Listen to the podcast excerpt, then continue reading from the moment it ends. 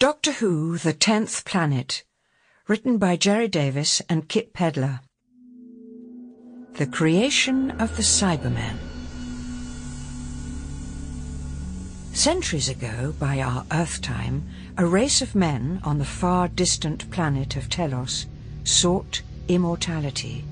They perfected the art of cybernetics, the reproduction of machine functions in human beings. As bodies became old and diseased, they were replaced limb by limb with plastic and steel. Finally, even the human circulation and nervous system were recreated and brains replaced by computers. The first Cybermen were born. Their metal limbs gave them the strength of ten men, and their inbuilt respiratory system allowed them to live in the airless vacuum of space. They were immune to cold and heat and immensely intelligent and resourceful. Their large silver bodies became practically indestructible. Their main impediment was one that only flesh and blood men would have recognized. They had no heart, no emotions, no feelings. They lived by the inexorable laws of pure logic. Love, hate, anger, even fear were eliminated from their lives when the last flesh was replaced by plastic. They achieved their immortality at a terrible price. They became dehumanized monsters and like human monsters down through all the ages of Earth, they became aware of the lack of love and feeling in their lives and substituted another goal, power. Later, forced to leave Telos, the Cybermen took refuge on the long-lost sister planet of Earth, Mondas. Chapter 1 the Space Tracking Station The long, low room housed three separate rows of control consoles and technicians and resembled Cape Kennedy Tracking Station in miniature. At one end, the interior of a space capsule had been projected onto a large screen. Two astronauts were seated at the capsule controls. The scene is a familiar enough one to TV watchers, but the attentive viewer would have noticed the tracking station's ceiling was a little lower than that of Houston or Cape Kennedy, and that more of the technicians wore uniforms. What he would never have guessed, looking round at the flushed, sweating men in their singlets and open-neck shirts, was that immediately above the ceiling lay six feet of ice, and above that the blizzard-swept wastes of the snowy Antarctic. The tracking station, codenamed Snowcap, was situated almost exactly over the South Pole. One of the consoles, slightly raised above the others, faced the three rows of technicians. Behind it sat the three men responsible for the safe operation of Space Tracking Station Snowcap. General Cutler, the American soldier in charge of the predominantly military installation, Dr. Barclay, an Australian physicist, and Dyson, an Englishman and senior engineer of the base. General Cutler, his immaculate uniform neatly buttoned and wearing a collar and tie, was apparently unaffected by the close atmosphere inside the tracking station. Tall, with close-cropped grey hair, a firm jawline, small, shrewd black eyes, and a large unlit cigar clamped firmly between his teeth, he easily dominated the other two men. The voice of Wigner, head of International Space Control, came over the loudspeaker system. We're now handing Zeus 4 to Polar Base. Will you take control, please? Cutler glanced towards the left-hand console and received a nod from the monitoring technician. He pulled the desk microphone towards him. Yeah, we have Zeus 4. Thank you, Geneva. The engineer Dyson clicked open his desk mic. Snowcap to Zeus 4, over to local control channel J for Jack. On the big screen facing them One of the two men in the space capsule turned his head slightly and raised his thumb. His voice came over the loudspeakers. Over to J for Jack, now. General Cutler leaned back and removed his cigar for a moment. He smiled. Good morning, gentlemen. You lucky fellas. Having a good time up there? The second astronaut, Schultz, turned his head towards the camera. Why don't you come up and join us, General? Cutler gestured with his cigar. And miss my skiing? There was a ripple of laughter among the technicians facing Cutler. The General liked his little jokes to be appreciated. The two astronauts in the capsule grinned at the camera. Cutler nodded, as if acknowledging the laughter, and stuck the cigar back between his teeth. Okay, Barclay, he said. They're all yours. Dr. Barclay turned to Dyson.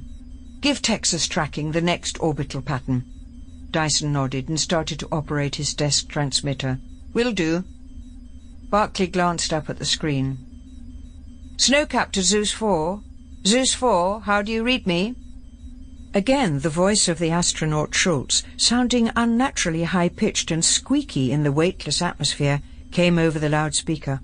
Loud and clear, Snowcap, loud and clear. Hey, we have a great view of your weather. How is it your end? Really want to know? Barclay grinned. There's an ice blizzard and a 416 wind. Repeat your velocity for ground check, please. The two astronauts were reclining in the narrow capsule. Immediately above their heads, a complex row of instruments clicked out a stream of necessary data and information as the capsule hurtled round the Earth towards its re-entry window. Through the two round side ports, the long shaft of sunlight constantly changed position as the spacecraft sped around the globe. Major Schultz, a round-faced, cheerful-looking German-American of about forty, and the older of the two men, turned to his partner. Skiing, he says. Williams, a tall, handsome American Negro of about thirty, nodded briefly before clicking on the communications microphone again. Williams, cosmic ray measurements are now complete. Are you ready to receive data? The voice of Dr. Barclay came through on the console above Williams's head. Yes, go ahead. Williams glanced over to the computer readout controls set slightly to the right of the capsule panel and started to relay measurements. Schultz eased back in his seat and stretched his legs slightly in one of the approved isometric astronaut's exercises. It had been a good, if uneventful, flight. In another couple of hours, the capsule would be sitting in the blue waters of the Pacific, waiting to be winched aboard the aircraft carrier. And after that, the pleasures of hot food, a bath, and a real bed. A pleasant, run-of-the-mill mission. For a moment, the veteran astronaut thought back to the tougher flights of the past, when spaceflight still entailed unpredictable hazards. The good old days. Perhaps it was all becoming a little too easy.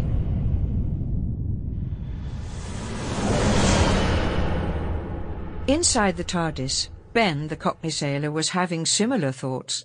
The last three landings had been uneventful, even dull. No danger, no excitement, merely a landing on some uninhabited planet, lengthy rambles with the doctor to collect specimens of plants and rocks, and then off again. Worse still, the doctor seemed to be aging rapidly. He was beginning to stoop a little, and his absent-mindedness had increased to the point where he did not seem to recognize his two companions, frequently addressing them as Ian and Barbara, the names of his first two fellow space travellers. Just before their most recent landing, Ben had turned to Polly and muttered, I'll tell you, Duchess, if it goes on like this, I'm slinging me up. Next port a call. Don't mind a bit of aggro, but when it comes to sitting around waiting for the doctor all day, and then him never telling us what he's doing, I've had it. The two of them were looking up at the television monitor screen, which showed the latest landing place of the TARDIS. It didn't look very promising. White landscape, grey sky, and a thick swirling curtain of snowflakes. You can't go out in that! The doctor shook his long white hair and tapped his lapel nervously with his long fingers. A familiar habit of his. Quite out of the question. Ben was normally a good-natured and obedient member of the doctor's little party. Polly even teased him by saying that he was too ready to jump to attention and salute when the doctor told him to do something. On this occasion, however, Ben stood firm. He crossed his arms defiantly. If I don't get some shore leave now, I warn you I'm quitting. I don't care where we land or what age it's in. Next time you open those doors, I'm going to scarper. The doctor looked impatiently at Polly and waited for her reaction. By nature a kind man, the doctor had grown irritable and dictatorial of late. He didn't like to be crossed by one of his companions. Well, he said, looking at Polly. What about you? Polly smiled a little nervously. If you say we can't go out, then of course we can't, but it wouldn't do any harm, would it? The doctor flung his hands up. Any harm? He looked at the control board. With a gale force wind and a blizzard, plus a mean temperature of thirty below zero, he glanced up at the screen again. I don't even know where we've landed, or in which period of time. Ben threw a quick glance at Polly as if to say, That's why he's cross. Lost again. In spite of his age, the doctor had sharp eyes and seemed almost able to read their minds. He noticed Ben's glance, interpreted it, and sulkily turned away. Oh, very well. He nodded towards the almost inexhaustible equipment room of the TARDIS. You'll find some polar furs in there. You'd better bring some for me. I, I suppose I shall have to go out with you. Hm. Ten yards away from the TARDIS in this sort of weather, and you'd be hopelessly lost. The doctor's two companions ran into the equipment room before he changed his mind. Within five minutes, clad awkwardly and heavily in fur parkas, leggings, and fur caps with ear flaps, the three adventurers opened the door of the TARDIS and stepped out into the snow. The wind had already piled up the snow around the small blue police telephone box, and Polly began to shiver violently. The extreme cold cut short their breath and burned their lungs. Icy particles of snow stung their faces with thousands of tiny pinpricks. Polly and the doctor made little progress in the face of the driving wind, but Ben heaved himself forward, step by step, through the loose, drifting snow. Suddenly, he appeared to collapse on his knees. He's hurt, shouted Polly, and tried to run towards him, the doctor close behind. But Ben was pointing excitedly to something he had found. Four squat black chimneys protruded through a small mound of snow. The three time travellers bent over them and felt warm air against their cheeks, flowing up from below. Something's buried under here, Doc. Ben was shouting against the shriek of the polar wind, his face close to the doctor's ear. What is it? Before the doctor could answer, Polly squealed excitedly from the other side of the chimneys. The long black snout of a periscope, similar to those used on submarines, had appeared from under the snow. Look what's here, she called excitedly. A periscope! She turned back to peer into the lens of the periscope. Do you think there could be a submarine down here? Meanwhile, the doctor was thoughtfully scraping the snow from a square hatch which he had discovered to one side of the chimneys. Obviously a trapdoor. But leading where? The thick-set sergeant on duty in the base guardroom below stared in disbelief at the monitor screen, which relayed the picture taken by the periscope's camera. He rubbed his eyes, shook his head, and looked again. Tito! Hey, Tito! Come over here, will ya? Against the far wall of the guardroom stood a couple of bunks on which the guards took it in turn to snatch a few moments' sleep or relaxation. On the lower one, the second guard, an Italian-American named Tito, was reading a comic. Yeah, what is it? He couldn't take his eyes off the adventures of Captain Marvel, who was engaged in a life-or-death struggle with a marauding party of robots. The American sergeant was still staring at the screen. I can see people! The bored soldiers at the base often played jokes on each other. Tito had heard it all before. Sure, sure. Lots of people skiing out there. He turned another page of his comic. One of them's a girl. The Italian dropped his comic, swung himself off the bunk, and ran over. The three other guards, who'd been playing poker at a table by the door, dropped their cards and converged on the small monitor screen. Polly's face filled the screen as she looked into the lens of the periscope. A real live girl! Tito grabbed the handles of the periscope and turned it round slightly. Outside, the day had brightened and the driving snow eased a little. The assembled men could just make out the outline of the TARDIS. That looks like some kind of hut. The sergeant looked over Tito's shoulder and came to a decision. We'd better investigate. He turned to the other three men. Take your small arms. He jerked his thumb over to the row of submachine guns which were ranged in a rack by the door. Get outside and bring them down here. Now get moving. The three men quickly swung into their parkas, zipped them up, snatched a gun each from the rack, and started climbing the exit ladder at the far end of the room. The three time travellers had finished inspecting the periscope. Despite the thick furs, Polly was trying to keep warm by swinging her arms and stamping her feet in the snow. I, I think my face is getting frostbitten, she stuttered through chattering teeth. C- c- can't we go back now, Doctor? As usual, the doctor's mind was elsewhere.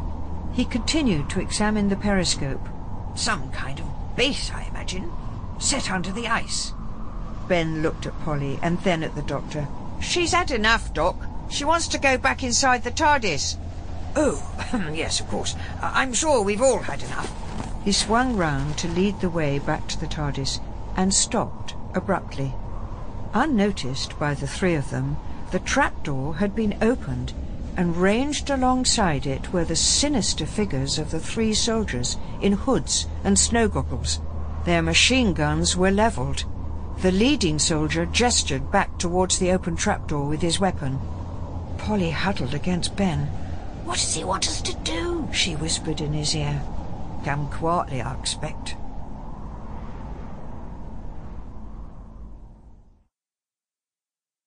Chapter 2 Disaster in Space Get a move on! The sergeant, hands on hips, watched as the three time travellers climbed awkwardly down the ladder. Back against that wall. The sudden transition from the dark, cold Antarctic ice cap to the brilliantly lighted, overheated guardroom was almost too much for Polly. Ben took her arm as she began to sway dizzily. My dear fellow, said the doctor as he brushed himself down, there's really no need to shout at us. Easy, nice and easy, drawled the American sergeant as the doctor removed his furs. I assure you, we're not carrying any weapons, the doctor spoke irritably. We are never armed. Yeah, well, just who are you? The other guards now entered and slammed the trapdoor shut behind them. They stared incredulously as the three travellers slowly pulled off their cumbersome fur garments and whistled when they caught sight of Polly's long, slender legs. Okay, said the sergeant. I'll ask again. Who are you and what are you doing here? Polly, feeling a little more human and a little less like a polar bear, smiled at him. We've just landed above you, Sergeant. Landed? What in? Oh, in a... She stopped, suddenly remembering the doctor's warning to keep their business to themselves at all times. It's, um, a sort of spaceship, actually. You can knock off the gags, replied the sergeant. You've no business here. This is a military base, out of bounds to all civilians. The doctor stepped forward. Ah, we must apologize then. Perhaps you wouldn't mind telling me just where we are, my dear chap. There was a quick smile on the faces of the assembled men. The sergeant leant back against the table and folded his arms. You're standing in the South Pole base of International Space Command, and frankly, Pop, a doctor, if you don't mind. Okay, doctor, your story's gonna have to be awful good. The doctor's two companions gazed at each other in excitement. You mean we're on Earth? Burst out Polly. You heard, Duchess. South Pole, Ben reminded her. Then we're home at last, cried Polly, clutching Ben round the neck. The sergeant gazed wearily from one to the other. Boy, have we some right kooks here. Tito, he nodded towards the Italian-American, get the CO, will you? The smile dropped from Tito's face as he backed away towards the door. He's not going to like this. The CO? queried the doctor. Commanding officer. Boss, Ben whispered in the doctor's ear. Tito picked up the phone by the door and dialed the number. Hello, sir. Duty Guard Private Tito here. Could you give a message to the General, please? Ben noticed that the men around the table stiffened to attention at the mention of the name. Cutler was obviously a man to be reckoned with. Ben began to feel a twinge of nervousness. Sir, I know that, Tito explained into the telephone, but this is an emergency. Oh, I see. The General's not there. Can you tell me where he is then, sir? I'm right here, Private. Tito had not noticed the door behind him open, and the General enter. The men in the room immediately snapped to attention. Cutler, his face impassive as always, took in the scene. The long black cigar was still clenched firmly between his even white teeth. What's it all about, Sergeant? The sergeant saluted and hesitated for a moment. Uh, well, sir, who are these people? Cutler snapped. They just appeared uh, outside in the snow. Cutler nodded. They came out of a... The American sergeant looked embarrassed. A hut. Cutler slowly turned his gaze away from the three time travellers to look at the sergeant. A hut? Yes, sir. It just appeared. We haven't seen it there before. That is... Tito nodded in excited agreement. That's right, General. That's just the way it happened. Still with the same impassive, almost threatening look, Cutler moved towards the three companions and walked around them as if inspecting troops. He stopped in front of Ben and took in the sailor's uniform. Who are you? Ben snapped to attention, saluted. Able seaman, Ben Jackson, sir, Royal Navy. Then why aren't you with your ship? Well, sir, uh, it's difficult to explain. Cutler's face was two inches away. You bet your life it is. The doctor stepped forward. I can assure you we mean you no harm, my dear General. You can assure me what you like. Whether I'll believe you or not is another matter. You people land at a military installation without authorization or even proper identification in the middle of a complex space shot. A space shot? exclaimed Polly excitedly. Cutler took the cigar out of his mouth. I've no time to deal with this now. He pointed the cigar almost threateningly at the three travellers. But by thunder, you'd better have a good explanation ready later. I don't like your tone, sir, the doctor began. A faint smile appeared on the General's craggy features. And I don't like your face, Grandad. Turning from the speechless doctor, he beckoned to the sergeant. Sergeant, bring them into the tracking room and keep them under guard in the observation chamber. I'll question them as soon as I have time. The sight of the doctor and his two companions entering the space tracking room created a minor sensation. The technicians just stood and gaped, especially at the pretty girl with the long blonde hair, blue eyes, and tall, shapely figure. Barclay strode across to meet the general. What on earth? he began. Never mind now, said Cutler brusquely. He motioned the sergeant to take the three time travellers into the observation chamber at the side of the main tracking room. As soon as the three had filed into the narrow room, the general turned around and motioned the men back to their places. Okay, let's get back with it. We've a job to do. Cutler strolled past the seated men like a schoolteacher with a class of unruly boys, eyeing them carefully before taking his usual place on the dais. What are they doing here, Doctor? Polly whispered excitedly. Is it some kind of space shot? Ben nodded and turned to the doctor. Yeah, a smaller version of Houston Space Control. Mind you, not quite what you see on TV, is it? The deep voice of the sergeant, who'd now taken his place behind them in the viewing room, cut in. Don't know what you've seen on your TV, son, but this is General Cutler's outfit. He don't like a lot of personnel. Cuts them down to the bare minimum and works them into the ground. We only do a couple of months stretch on this station. The doctor, who'd been studying the wall behind them, suddenly cleared his throat with a little clicking noise he sometimes made to attract their attention. I don't want to depress you, but we, um, uh, not quite where you think we are. What do you mean, Doctor? asked Ben. The doctor pointed to the calendar. I don't see anything, began Polly, and then her voice died away as she caught sight of the date. Two thousand. The year was two thousand. Oh, not again, she moaned. I really thought we were on our way home this time. Ben glumly nodded his agreement. Still adrift. That explains why there are so few people. Computers do all the work now. He turned round to look at the sergeant. Have they reached Mars yet? The sergeant, more relaxed now, leant back against the wall and grinned. I thought you watched TV, sailor. You mean you have sent people to Mars? An expedition came back five months ago. Has this flight anything to do with it? Polly asked, pointing towards the astronauts on the screen, which they could clearly see through the glass front of the observation booth. No, just the normal atmosphere testing probe. Purely routine. Nothing ever happens. Suddenly, the attention of the three became engaged by a flurry of activity inside the tracking room. The men were craning towards the main console. Barclay was gabbling into the communications phone. An error? Where? The voice of Williams boomed out over the loudspeakers. Looks bad. We're now over South Island, New Zealand. We're reading a height of 1100 miles. 1100? That's impossible. He glanced sideways. Dyson, check what it should be, will you? Dyson checked one of the illuminated dials. It should be 980. The Australian jumped up and, leaning across his smaller English colleague, tapped the computer readout key. Again, the figure of 980 miles appeared on the dial.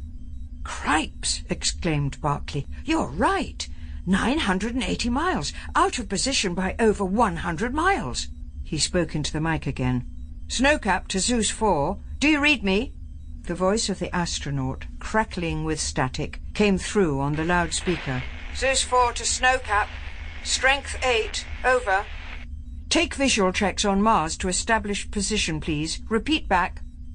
On the screen, they watched the coloured astronaut nod his head in agreement. Will do. Out. In the space capsule, Colonel Williams turned to Schultz.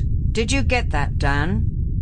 The easy, relaxed atmosphere inside the small capsule had disappeared. Both men now spoke with a quiet deliberation and a charged awareness of their predicament. Go ahead, then, said Williams. Schultz swung a small telescope viewer into position. He looked at the vernier on the telescope support. Beside him, Williams consulted a small chart fixed to the back of the instruments. Should be about 420. Schultz checked the verniers again. Nope, it's 432. For a moment, the other astronaut's composure broke. Ah, come on, man! It can't be! Try again! Okay, he manipulated the small telescope again. And get a move on, we'll be back in sunrise shortly. Schultz glanced out of the corner of his eye at the younger man. Take it easy, Glenn. We've time. For a moment, William struggled with his feelings, and then, leaning forward slightly to speak into the mic to Snowcap Base, he became the impersonal all-systems-go astronaut. Did you hear that conversation? Dyson's voice came through on the loudspeaker. Yes, Colonel. We're getting a Mars fix, too. We'll call back. Okay, Williams nodded and tried relaxing back into his seat. I guess it's just, he began, turning his head to Schultz. But his eye suddenly caught something rigid and fixed in the older man's stance as he twisted round to look through the telescope. Glynn? Yes? Williams felt a sudden prickle of fear. A new grim note had crept into the astronaut's voice. If there was one man in the whole space establishment who never allowed the slightest emotion to show, it was the veteran Schultz. Now, take it easy, but... For Christ's sake, what is it? Williams flared. The older man turned round, eyes wide, face tautened. That wasn't Mars I had... Is that all? Williams forced himself to relax. Well, that explains it, doesn't it? Come on, try again. Without turning, the other man slowly shook his head. No, listen, Glynn. There's something else out there. Something else? What? Another planet. Another... That's crazy. How can there be? For answer, Dan Schultz swung the telescope over to William's side on its hinged arm. The younger man grabbed it and studied the object Schultz indicated through the capsule window. After a long minute, he slowly pushed the telescope aside and turned to the veteran astronaut. You're right, Dan. There is something there. I can't see it properly, but it reads as if it were in orbit between Mars and Venus. Schultz nodded. That's it. You know, somehow, I just can't put my finger on it, but it looks kind of familiar. Their conversation was interrupted by the harsh sunlight of space entering through the windows. They squinted and turned their eyes away from the bright light. Came the dawn, Schultz frowned. Yeah, Williams nodded. We've had any further observations for a bit. He turned back to the mic. Hello, Snowcap. Hello, Snowcap. We are now in dawn, over San Francisco. Can you get this object from where you are? You're very faint. Put up the power output, please, replied Barclay. Williams leant forward and spoke almost directly into the mic. Can you get this object on your retinoscope? Can do, replied Barclay's voice. William's eyes suddenly became fixed on another dial close to the mic. Hey, Dan, look at this, will you? That's odd. Yeah, Schultz turned round and followed the line of William's pointing finger. Our fuel cells are showing a power loss, a pretty sharp drop. The two men looked at each other anxiously. What the hell's happening here? Chapter 3 The New Planet the tracking station room was buzzing with anxious conversation. Some of the men were glued to the TV screen, others feverishly monitored the signals sent back to Earth. Barclay and Cutler abruptly left the dais and strode over to the operator of the base telescope. Have you got it yet? questioned Barclay. The technician shook his head. The telescope screen was clearly visible to the doctor, Ben and Polly from the observation room. Cutler nudged the technician. Hurry it up, fella. Ben suddenly became aware that the doctor was indulging in another favourite habit. His head was tilted back, his eagle eyes were staring at the television screen, his right hand was nervously stroking his cheek. It meant only one thing. The doctor had an idea. Snatching out a little notebook and pencil, the doctor hastily scribbled something.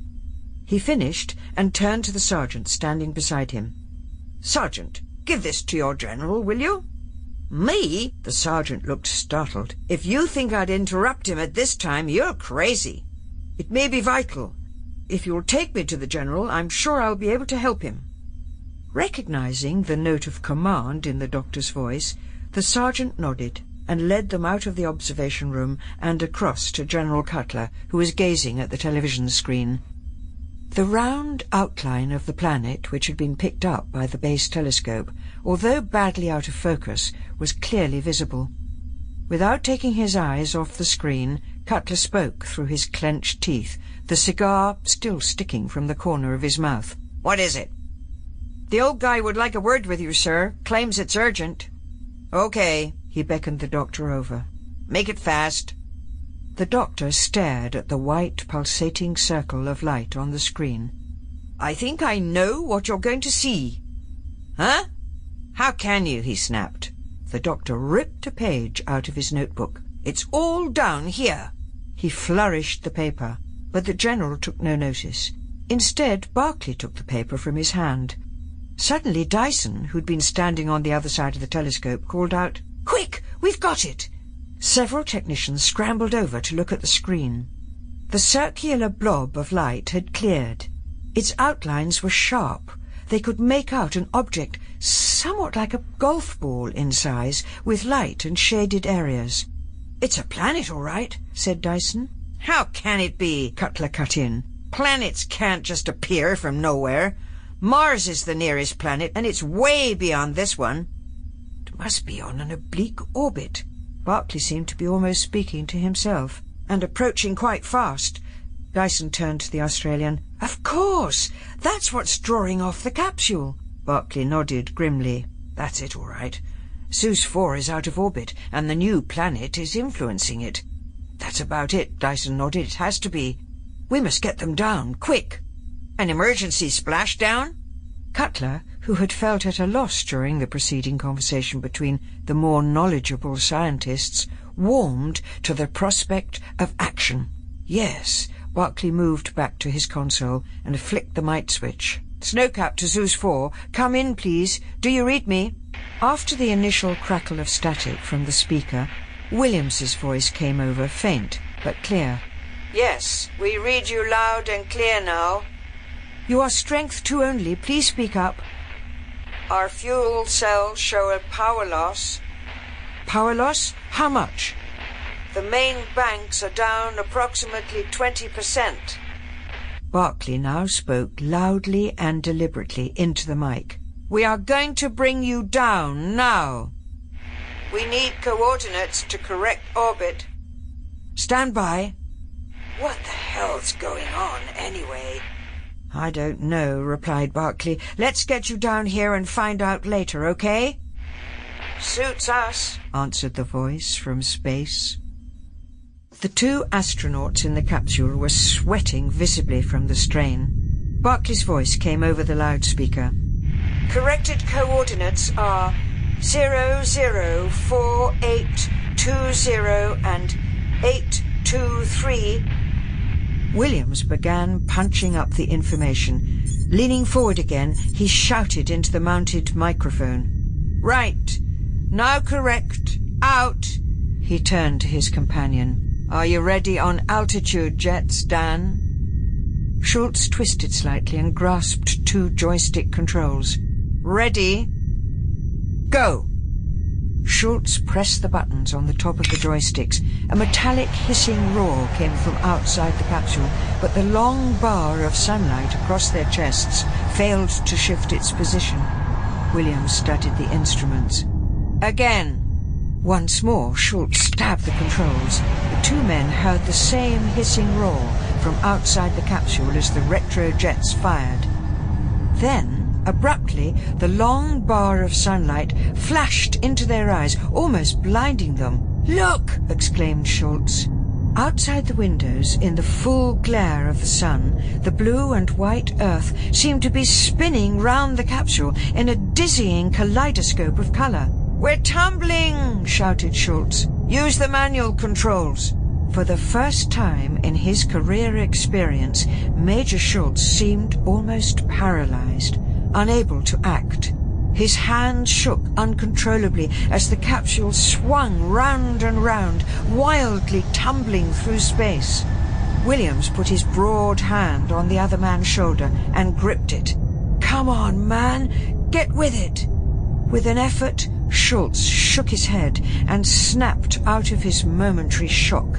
He gripped the two joysticks and heaved hard on the controls. I can't! It's too much for me. Williams quickly freed himself from the retaining safety belt, leant over, and putting his hands beneath the other man's, added his greater strength to the effort. Gritting their teeth, they inched the controls back until, gradually, the lighthouse-like beam of the sun, which had all this time been revolving wildly across their faces, slowed down and finally stabilized. Williams eased back into his seat, leaving Schultz holding the controls. Their faces were wet with sweat. Their breath labored almost to the limits of their endurance. What's going on? Williams grunted, painfully forcing his lungs to draw in air. I feel absolutely clapped out. Schultz nodded, his face grey. Something's taking all the power out of my body. What the heck's the matter now? Cutler was in full command of the splashdown operation. He barked into the mic in front of him. Hello, Hawaii. Zeus 4 will splash down at 1445 your time. All helicopters to Area 6 immediately. The loudspeaker bleeped. Check. Full deployment at 1400. Out. Dyson was also playing his part in the splashdown operation. Hello, Rome Computer Base. Final descent path. Please compute and repeat. A voice with a foreign accent spoke in reply. All re-entry vectors are programmed. Read out at 1350. Barclay glanced around the large tracking room. Each of the men was now totally intent upon his part in the complex splashdown procedure. He pulled the mic closer and spoke loudly. Hello, Zeus 4. Your flight path is now correcting. Schultz's voice surfaced over the angry flood of static. The power loss is now increasing.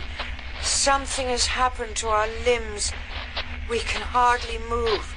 Barclay glanced anxiously at the screen. The picture of the two men was now flecked with little dots of white, as though the picture had encountered bad interference at some point in its transmission from space. You've been up there a fair time. It's probably just space fatigue. No, it's quite different. We had to operate the manual controls together. Neither of us could have done it alone. Barclay anxiously examined the screen before replying. Then he glanced down at the paper Dyson had just slid along the top of the console and replied, We have your descent path now. Stand by. The astronauts in the capsule were growing weaker and weaker. Each movement seemed to require an immense effort. Barclay's voice came over the loudspeaker. Re-entry will begin in position 460 and Verto rockets to go at 1445. Williams slowly raised his arm and weakly began operating the rows of switches in front of him. Dan, he croaked, put that into the computer, will you? Schultz, wincing from the effort, stretched out his arm and started programming the computer control in front of him. One thing, man, gasped Williams into the mic. You'll have to bring us in this time around. We can't hang on any longer. The two men held their breath as they waited for the reply. Then Barclay's voice came over. You must. We can't bring you down this orbit. You'll overshoot. With a sense of impending doom, the two men looked at each other wearily. The grey-haired older man shook his head. We'll never make it, Glynn. The big Negro astronaut seemed to pull himself together. Yes, we will. Come on, Dan. We'd better check the re-entry controls. Ready? Schultz nodded passively. Retros one and three. Schultz looked up at the dials. Check. Main chute cover. Yeah, okay. Heat shield bolts. Yep. The routine of checking the instruments was one that Schultz could practically do blindfolded, the familiar re-entry pattern. Suddenly, Williams looked at the instruments above his head and anxiously glanced back at him. Dan, what do you make our position? Schultz leant over, his face contorted painfully. We've swung out again. Williams heaved forward and shouted into the mic. Emergency! Emergency! We have left flight path again. Give correction, please. Urgent!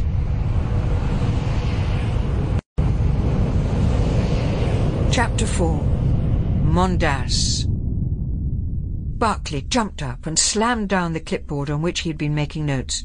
It must be that flaming planet. Its gravity is affecting the capsule. What do we do about it? asked Dyson, who was standing beside him. What can we do? Barclay began, and then realized that the eyes of most of the men in the room were on him. He pulled himself together. First of all, we must give Zeus 4 a new correction path. Will you do that? Dyson nodded. Right away. Then we must get a better fix on this so-called planet and try to identify it. He looked across at Cutler, who was standing by the television screen, and noticed that the General had undone the buttons of his tunic, something Cutler only did in extreme emergencies. It's considerably clearer now, commented Cutler. Buckley nodded, then, remembering something, strode quickly across the floor of the control room towards the observation room. He beckoned to the doctor. When the doctor appeared, he spoke quickly. You say you know something about this new planet. Let's have it. The doctor looked away thoughtfully for a moment and tapped his fingers on his lapels. Well, I'm not absolutely sure. Perhaps if I can look at it again. Barclay turned round and shouted across to one of the technicians. Feed the retinoscope picture to the observation monitor. One of the nearby technicians pressed a button, and the picture of the two astronauts was replaced by an image of a planet the size of a football. Barclay and the doctor moved forward to observe it more closely. What about setting these boys down, eh, Dr. Barclay? shouted Cutler angrily from behind them. But the scientist had been caught by something in the appearance of the new planet. Yes, yes, shouted the doctor excitedly, his eyes shining with the stimulus of a new idea. It's just as I thought. Perhaps you would care to examine these land masses here. He pointed to one side of the screen. Cutler, caught by the urgent tone of the doctor's voice, also turned round to examine the screen. Land masses? I don't see any... Oh, yeah, I see what you mean. The image of the strange planet was now fairly clear on the larger screen. Much of it was covered in white cloud masses, but they could make out the outline of a long triangle with slightly curved edges. Does that remind you of anything? asked the doctor. Cutler shrugged his shoulders. No, I don't reckon so. Unnoticed by the others, the sergeant, followed by Polly and Ben, had come up behind the doctor. It was Ben who spoke.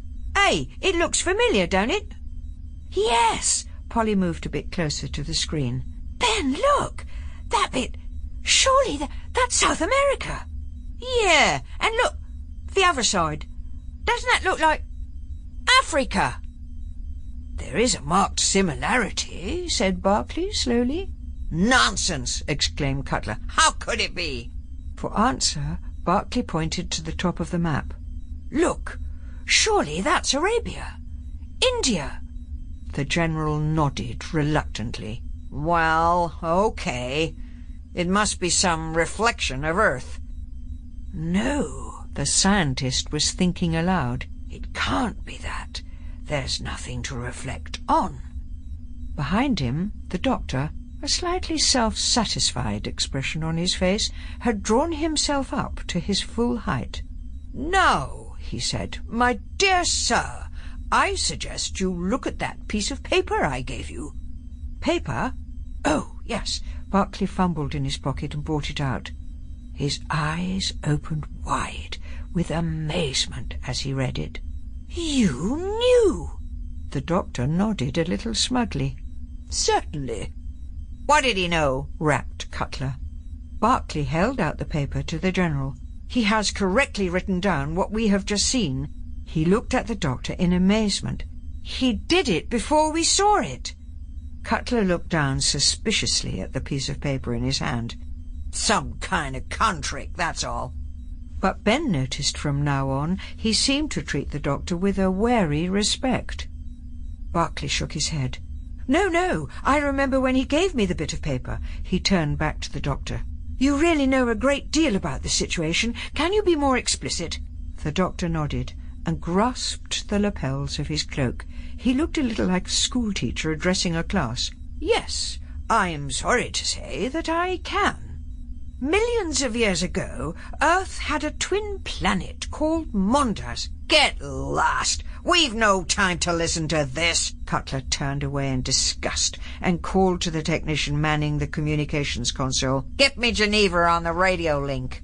He turned back to Barclay. We'll see what Secretary Wigner has to say about this. He strode over to the communications console, Barclay following him. Polly turned angrily to the doctor. How can he be so rude to you? What? What's the matter, Doctor? You're looking terribly worried. Really? Yes, I suppose you could say I am a little worried. Tell us then, Doctor. What's happening? pleaded Ben.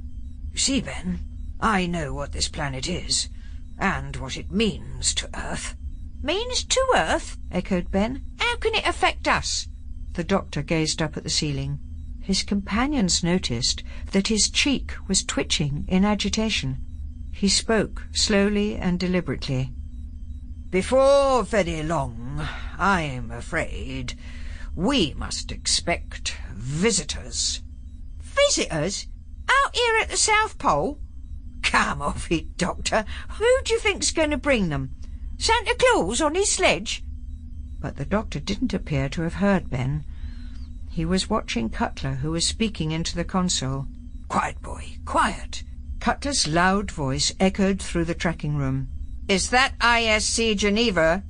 Put me through to the Secretary General. Yes, that's right.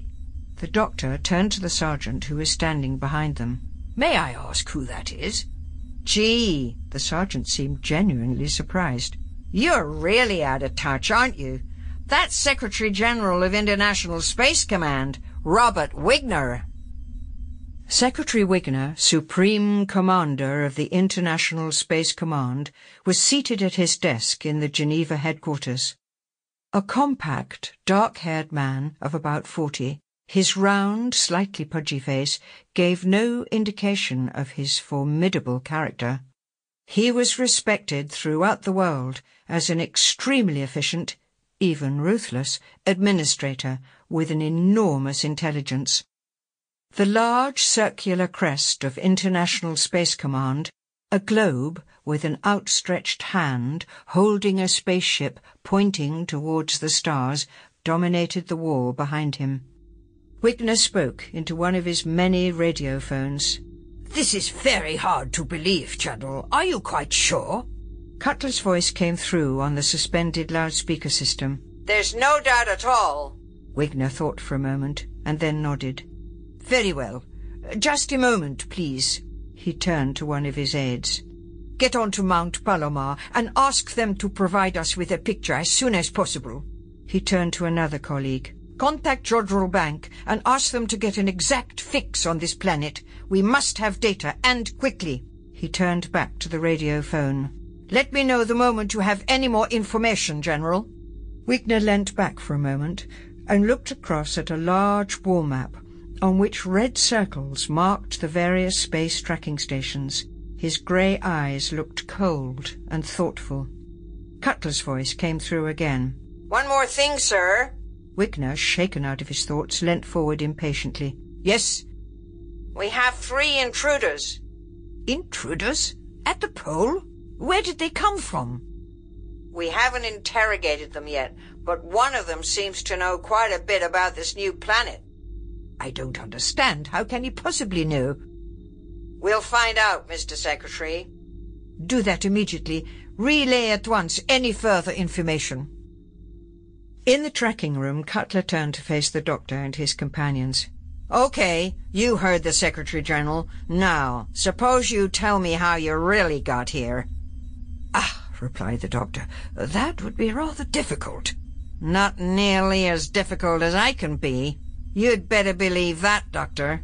Cutler's powerful frame was looming over him, his large jaw jutting forward. Now listen.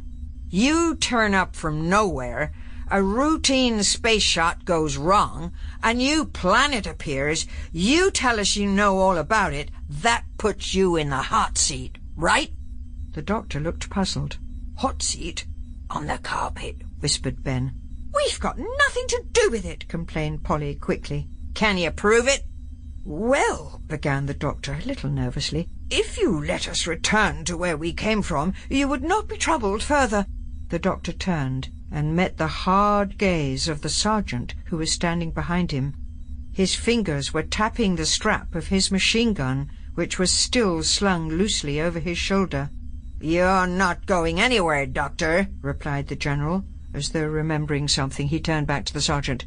Have you searched that hut of theirs yet? No, sir. Why the devil not? Cutler exploded. Send your men out there and get it done now. Then we might get to the bottom of this. Outside it was still snowing hard. Had the sergeant and his men been out a moment sooner, they would have seen, dimly visible through the murk, a long black torpedo-like object coming into land just beyond the TARDIS. As it landed, it gave out a high-pitched winnowing sound, and a red light mounted on top flashed briefly. Over the roar of wind, there was a faint, bubbling radiophonic noise from the body of the object. Then all noise ceased, and the long rocket-like object began to disappear beneath the driving snow. The trapdoor opened with a splintering crack of ice, and one by one the parka-clad figures of the sergeant, Tito, and a third soldier emerged from the warmth of the base.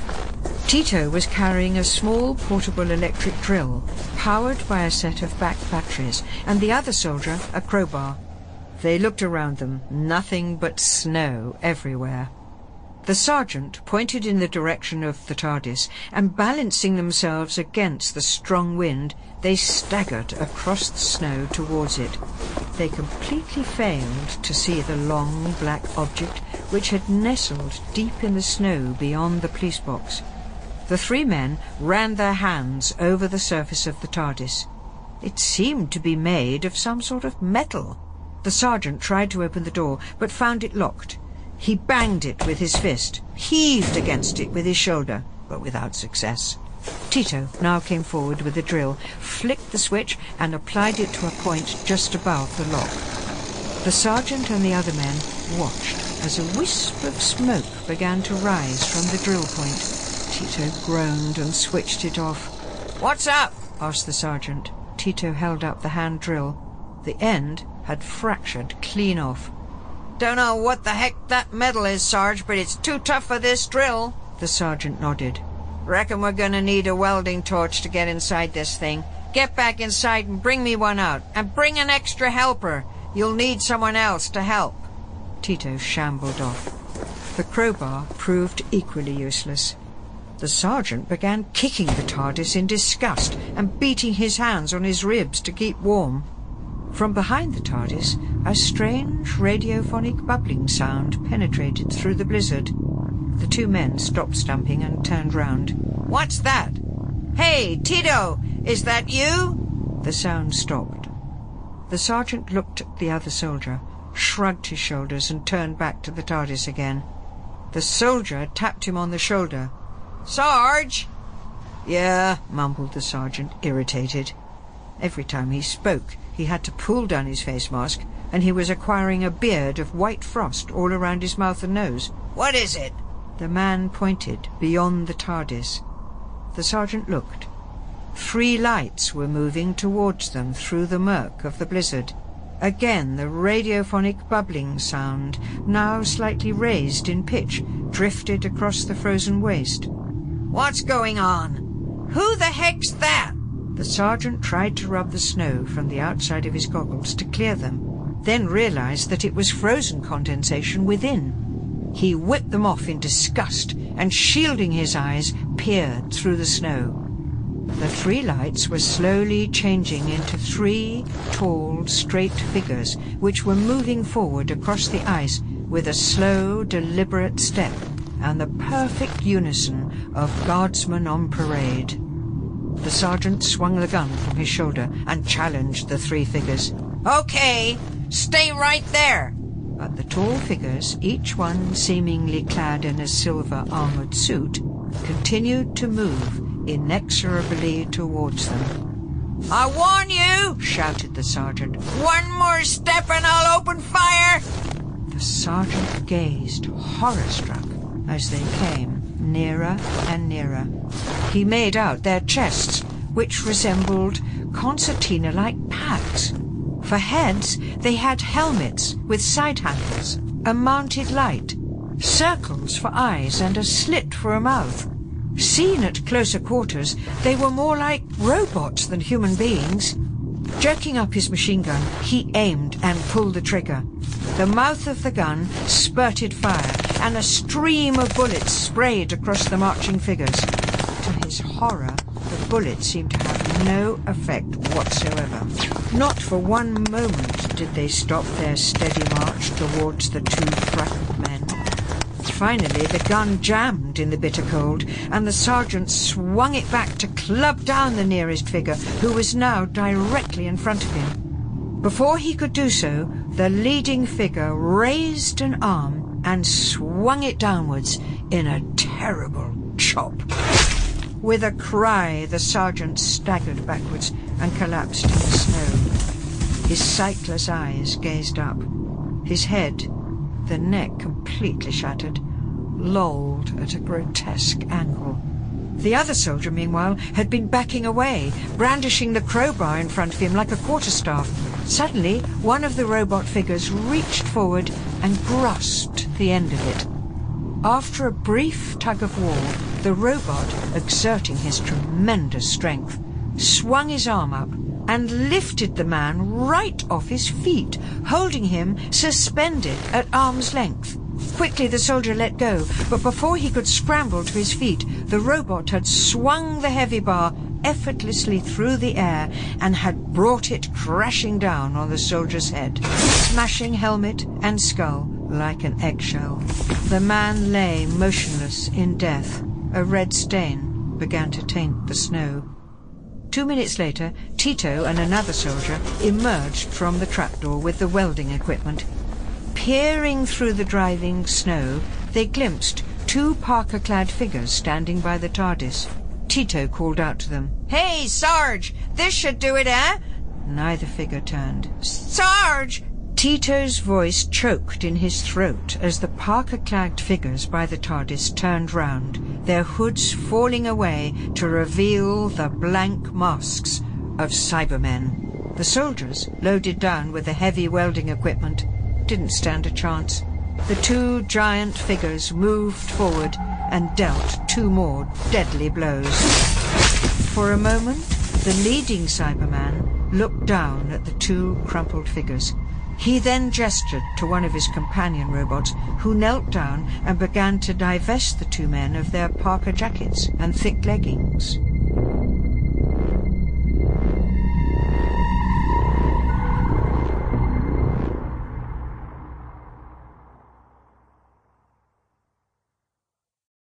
Chapter 5 The Cyberman Invasion Inside the tracking room, General Cutler, cigar held loosely between his lips, feet on the console in front of him, was leaning back in his chair.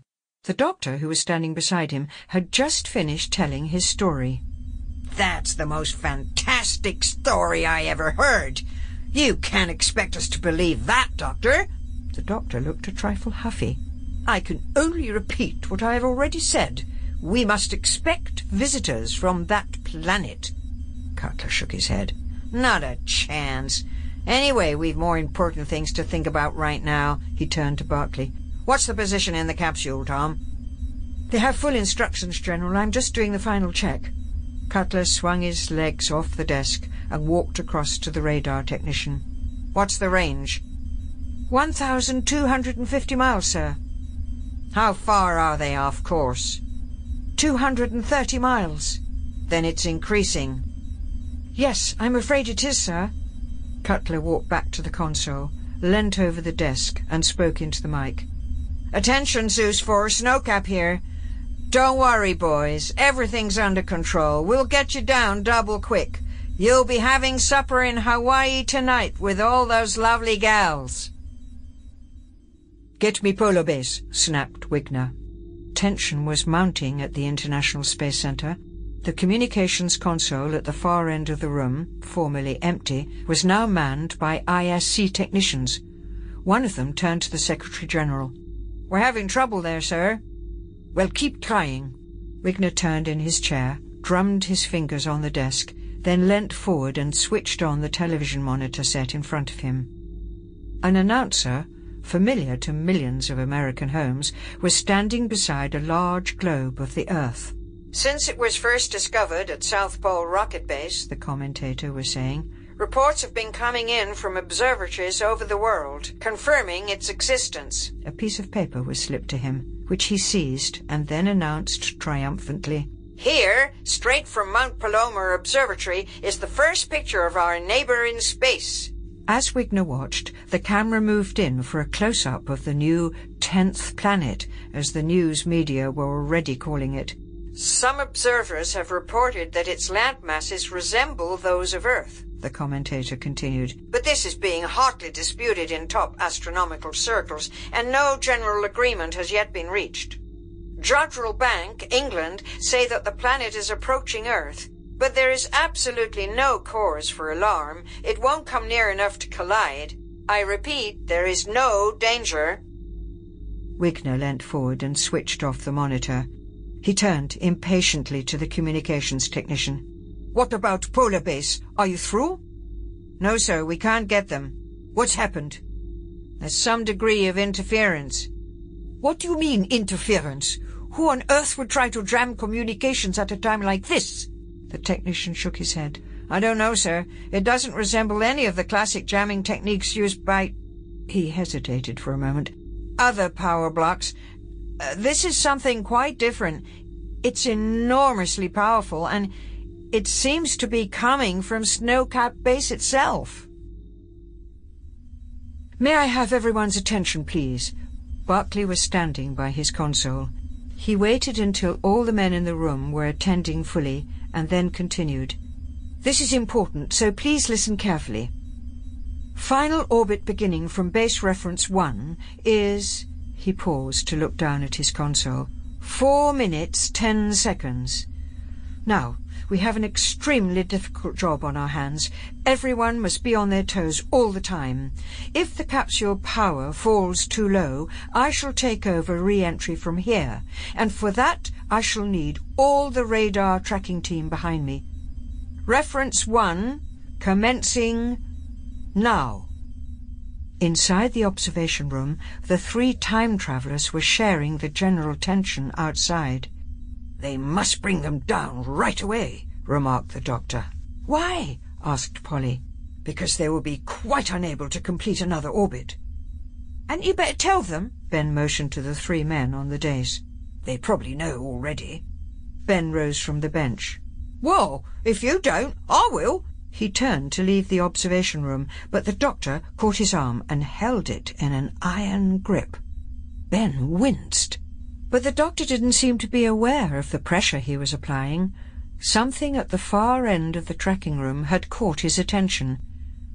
Three parka-clad figures had noiselessly entered, moved to the centre of the tracking room, and now stood immobile, their backs to the wall. Most of the occupants of the tracking room had their backs to them, and parka-clad soldiers were, anyway, a familiar enough sight. All Ben could see through the glass of the observation room were three tall figures, with their heads slightly bent and a glimpse of snow goggles. What is it? asked Ben.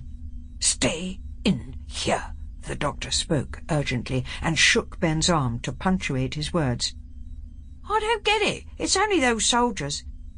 No, look! cried Polly. She let out a slight scream and held her hand to her mouth. From the other side of the room, the three Cybermen were slowly removing their goggles. The time travellers could now see quite clearly the flat, expressionless masks and the reflected glints of light as their hoods were thrown back to reveal the menacing silver helmets. Suddenly, a nearby technician turned. His mouth fell open, thunderstruck. He was followed by others. One by one, the men became aware and turned to face the new arrivals. Cutler, sitting on the dais with his back to them, was the last to notice. He caught sight of the men rising from their consoles and backing away from the three visitors. What the devil? he called. Get back to your places! Then he turned and saw the tall, menacing figures. A soldier, standing guard at the other end of the room, saw the Cybermen, reached for his carbine, and took aim. The nearby technicians ducked under their consoles. In response, one of the Cybermen casually raised a short, silver, baton-like object and levelled it. The soldier's shot rang out across the room. It was followed almost immediately by a red flash and a short, hard noise like a football rattle from the Cyberman's weapon. The soldier froze in his tracks. The carbine dropped from his hands, and he fell back against the console. Smoke spiraled upwards from the openings in his uniform. Polly moved past the doctor to go to the aid of the fallen soldier, but was stopped by Ben. Stay where you are, Duchess. They'll blow your head off. He pulled her back inside the observation room. Everyone was waiting breathlessly for the Cybermen's next move. Finally, Cutler flung his cigar on the floor, stamped on it, and stood up. Everyone back to their places! The cyber leader, Krail, who had fired on the soldier, stepped forward. His flat, monotonous voice spoke sharply. Stop! Cutler, his face black with rage, turned on the Cyberman. I don't know who you are or what you are, but we've got two men up in space, and if we don't act now, they won't get down alive. The Cyberman replied in the same flat, inexpressive monotone. They will not return. There was a chorus of exclamations from the men in the room. Not return? spoke up Barclay. Why not? The cyber leader waited until the chorus of voices had died down. It is unimportant. Like hell! Cutler flared. We must get them down. Get out of my way. He started to move towards the radar screen, but was blocked by the Cyberman. There is no point. The cyber leader continued. They could never reach Earth now. The three time travelers came out of the observation room. Polly walked up to the cyber leader. But don't you care? Care? The cyber leader repeated. I do not understand. Care? Because they're people. They're going to die. There are people dying all over your world. Do you care for all of them? But, Polly floundered. we might save these two men. The cyber leader ignored her and strode slowly and ponderously towards the head dais. He addressed Barclay. You will be wondering what has happened. Your astronomers must have just discovered a new planet. Is that not so? Barclay nodded excitedly. Yes, that's right. That is where we come from. It is called Mondas. Mondas? Barclay repeated. Isn't that one of the ancient names for Earth? Yes. Eons ago, the planets were twins. Then we drifted away from you to the very edge of space. Now we have returned. Ben turned to the doctor and spoke under his breath. You were right, Doctor. General Cutler, confused by this exchange, strode forward and tried to reassert his authority. But who, or... He looked at their shining, silver-clad limbs, obviously made from a plastic and metal alloy. What are you? We are called Cybermen. replied the cyber leader. We were exactly like you once. Then our cybernetic scientists realized that our race was weakening. Weakening? How? asked Barclay.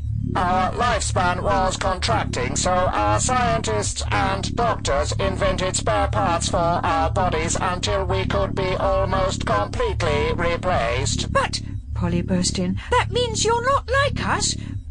You're not people at all. You're robots. That is not so. Our brains are just like yours, except that certain weaknesses have been removed. Weaknesses? repeated Barclay. What weaknesses? Behind him, Cutler started edging back towards his console. You call them emotions, do you not? But that's terrible, exclaimed Polly. You mean you wouldn't feel for someone in pain? There would be no need. We do not feel pain. But we do. Polly's eyes flashed. Alone of all the people in the room, she seemed completely unafraid of the three tall visitors from space. Shielded by Barclay and the other men, Cutler reached the console. He lunged forward and pressed down the call switch to the International Space Command headquarters. Krail's two assistants immediately raised their guns to fire at him, but the cyber leader raised a restraining hand and walked over to the general. Cutler stared at him defiantly.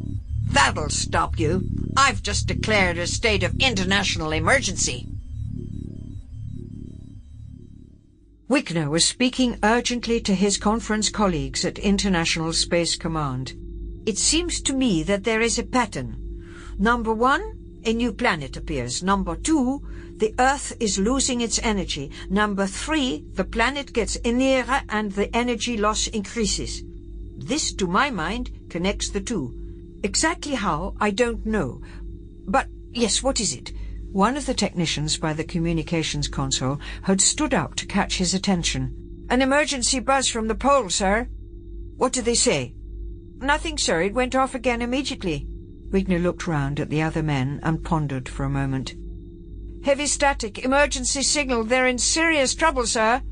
He nodded to the waiting technician. Get them on the emergency microwave link.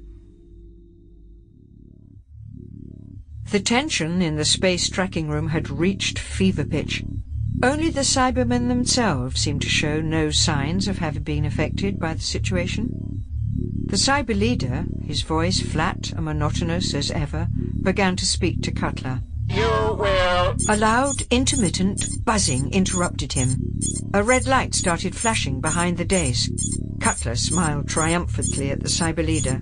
Now, continued the cyber leader, you will pick up that radio and tell Europe International Space Command that nothing further has happened and that all is well here. Cutler shook his head firmly. No way! That is an order. The Cyberman's flat electronic voice only emphasized the menace in his words.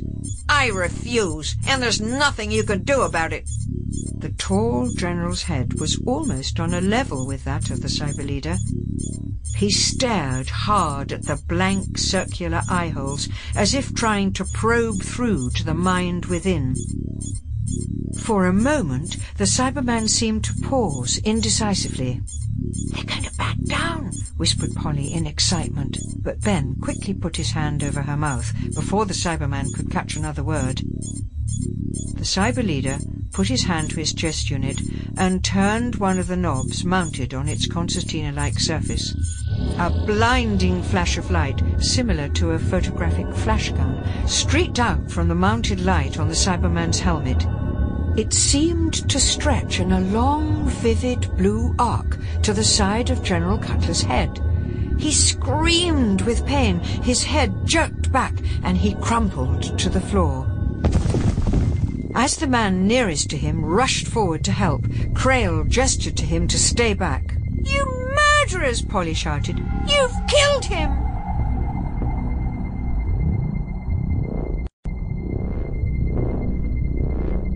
Chapter 6 Ben into Action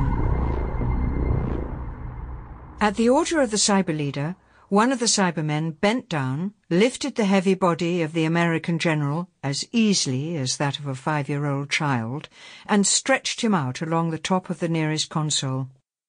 Apart from a slight black burn mark where the lightning flash had struck, the general seemed to be unharmed. He is not dead, confirmed the cyber leader. He will recover.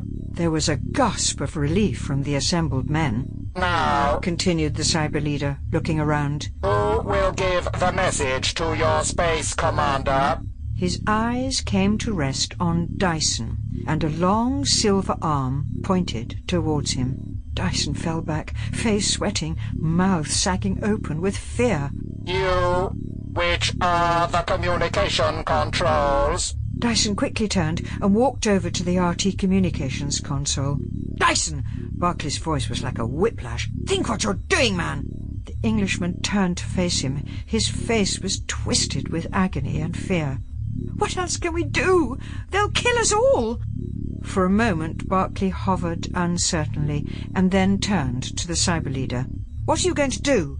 You will see, replied Krail. The cyber leader reached down and unclipped the long cyber weapon that had killed the guard. He brought it up and took aim at the center of the communications console. No! cried Barclay. He rushed forward and interposed his body between the cyber leader's gun and the RT set. If you destroy those, all contact with the space capsule will be broken. Dyson turned to Barclay. For God's sake, man, do as he asks, his voice quavered. Do you want the place destroyed? The tall Australian hesitated for a moment and then nodded. All right. He picked up the desk microphone. Hello, Geneva. Hello, Geneva. After a brief crackle of static, the waiting men heard the voice of Wigner over the RT loudspeaker. Snowcap, at last! What's going on? We received an emergency call from you on the microlink. Barclay wiped his brow for a moment. Ah, yes, it was an, an error, sir. We're working on it now. Uh, uh, sorry about the false alarm. Where is this static coming from? We can hardly hear you, even on this band. Barclay looked round, desperately searching for an explanation. The cyber leader, standing right in front of him, slowly raised the gun until it was on a level with his face. I, uh, uh, uh, it's most likely to have been the reactor. We had the moderator rods out for a short while this afternoon. After a long pause, Wigner spoke again. I see. Contact us if you have any further reports on this new planet. Yes, sir. Barclay leant forward and switched off the RT set with his trembling hand. Without looking further at the Cybermen and the other men, he staggered back to his console and collapsed into his seat. Dyson followed him over and put his hand on his shoulder. We'd all have done exactly the same, Dr. Barclay. We had no option. Barclay looked up, pushed Dyson's hand off his shoulder, and with sudden resolve stood up and walked across to the cyber leader. His voice rang round the tracking room. Right. We've done what you asked. Now you must let us try to recover our astronauts. I told you it is impossible for them to get back now. The pull of Mondas is too strong. You can at least let us try. It is a foregone conclusion. You are wasting your time. However, if you wish to contact them, I have no objection. Krail turned to the other two Cybermen. He and his colleagues may use their equipment. Any attempt at deceit, kill them at once. The cyber leader pointed to the body of the dead soldier. Take that out of here. As the Cybermen dragged the body of the soldier from the room, Barclay desperately tried to make contact with the two stranded astronauts. Zeus 4, Zeus 4, come in, please. Zeus 4, Zeus 4, come in. After what seemed an age, the voice of Colonel Williams came through. We have you. Over. Prepare to check orbital vectors. Meanwhile, Ben had been edging closer to the doctor. He now leant across and spoke in his ear. While they fight it out, Doctor, let's make a break for it. Eh? Break for it? Yes, we can get back to the TARDIS. How, my boy? We can run for it, down that corridor to the trapdoor, and bolt it behind us. The doctor shook his head. They'd burn it down in a flash. Ben looked round desperately. There must be something we could do. He spotted one of the carbines which had been dropped by the guard and now stood propped against the wall. For a start, we can use that. Polly pricked up her ears. Ben, don't be crazy. They'll see you. Ben shook his head. He started edging his way across the room towards the gun. Ground range computer. All the men in the room were fully concentrating on the job in hand. They were relieved to be handling a familiar routine. Williams' voice came over the loudspeaker. On target. Steering jet fuel reserve? queried Barclay. Schultz's voice answered. Adequate. Ben had almost reached the gun. He glanced around quickly. The three Cybermen were looking fixedly, immobile as statues, towards Barclay and the wavering television picture of Schultz and Williams. Suit temperature, continued Barclay. With a quick motion, Ben bent down, grabbed the barrel of the carbine, and swung it behind him. Quick as his action had been, it had not escaped the attention of the cyber leader. He wheeled round and advanced on the three time-travellers. For a moment, Ben considered swinging the gun round and letting fly, but Polly and the doctor, who were standing beside him, might get hurt in the fight. He decided to wait for another opening. The cyber leader, looking taller and even more terrifying at close range, halted in front of him. You do not seem to take us seriously. He held out his hand. Give me that gun. Ben hesitated for a moment, but with the huge bulk of the Cyberman looming over him, he had no option. He meekly brought the gun round and handed it over. The Cyberman gazed at it for a second and without any apparent effort flexed both his arms. The doctor's companions watched in horrified amazement as he splintered and broke away the wooden stock, bending the barrel as easily as if it had been wire into a right angle.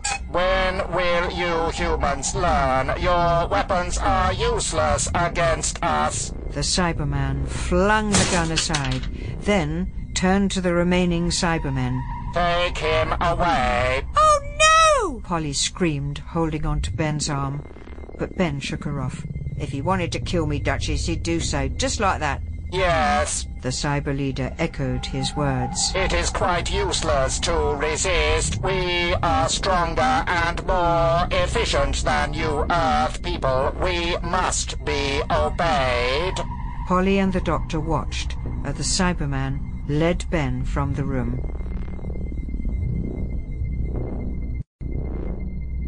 Chapter 7 Battle in the Projection Room The Cyberman, holding Ben's wrists in a vice-like grip, half pulled and half dragged him along the corridors.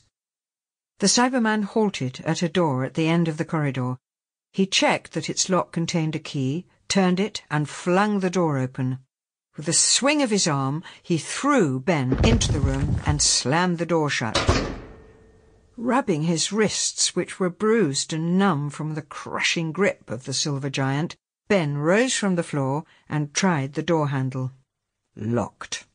He flung his shoulder against it and added another bruise to his collection. Rubbing his shoulder, he looked around curiously. Where'd they put him? One glance identified his location. When he'd been flung through the door, he had collided with a film projector mounted on a tall metal stand. To its left stood a bench. Above it, a rack of film cans. The camera projected through a glass panel at the end of the room. Ben rushed eagerly over and peered through, but the base cinema beyond was in darkness. There was no other way out. The two astronauts, now haggard and sweating, strained to hear Barclay's voice through the heavy static. The beam of light from the windows now swung slowly across their chests. It had almost stabilized. You begin exactly 80 seconds from now. Are you ready to go? Williams glanced across at Schultz, who nodded. Yes, we're ready. Williams spoke as loudly and with as much strength as he could muster into the microphone. Our readings show that you need forward correction of seven degrees. Williams glanced down at an instrument. That checks. We will correct with attitude controls. He nodded to Schultz. Go ahead, Dan. Schultz reached for the joystick controls, forcing his muscles to work with a great effort.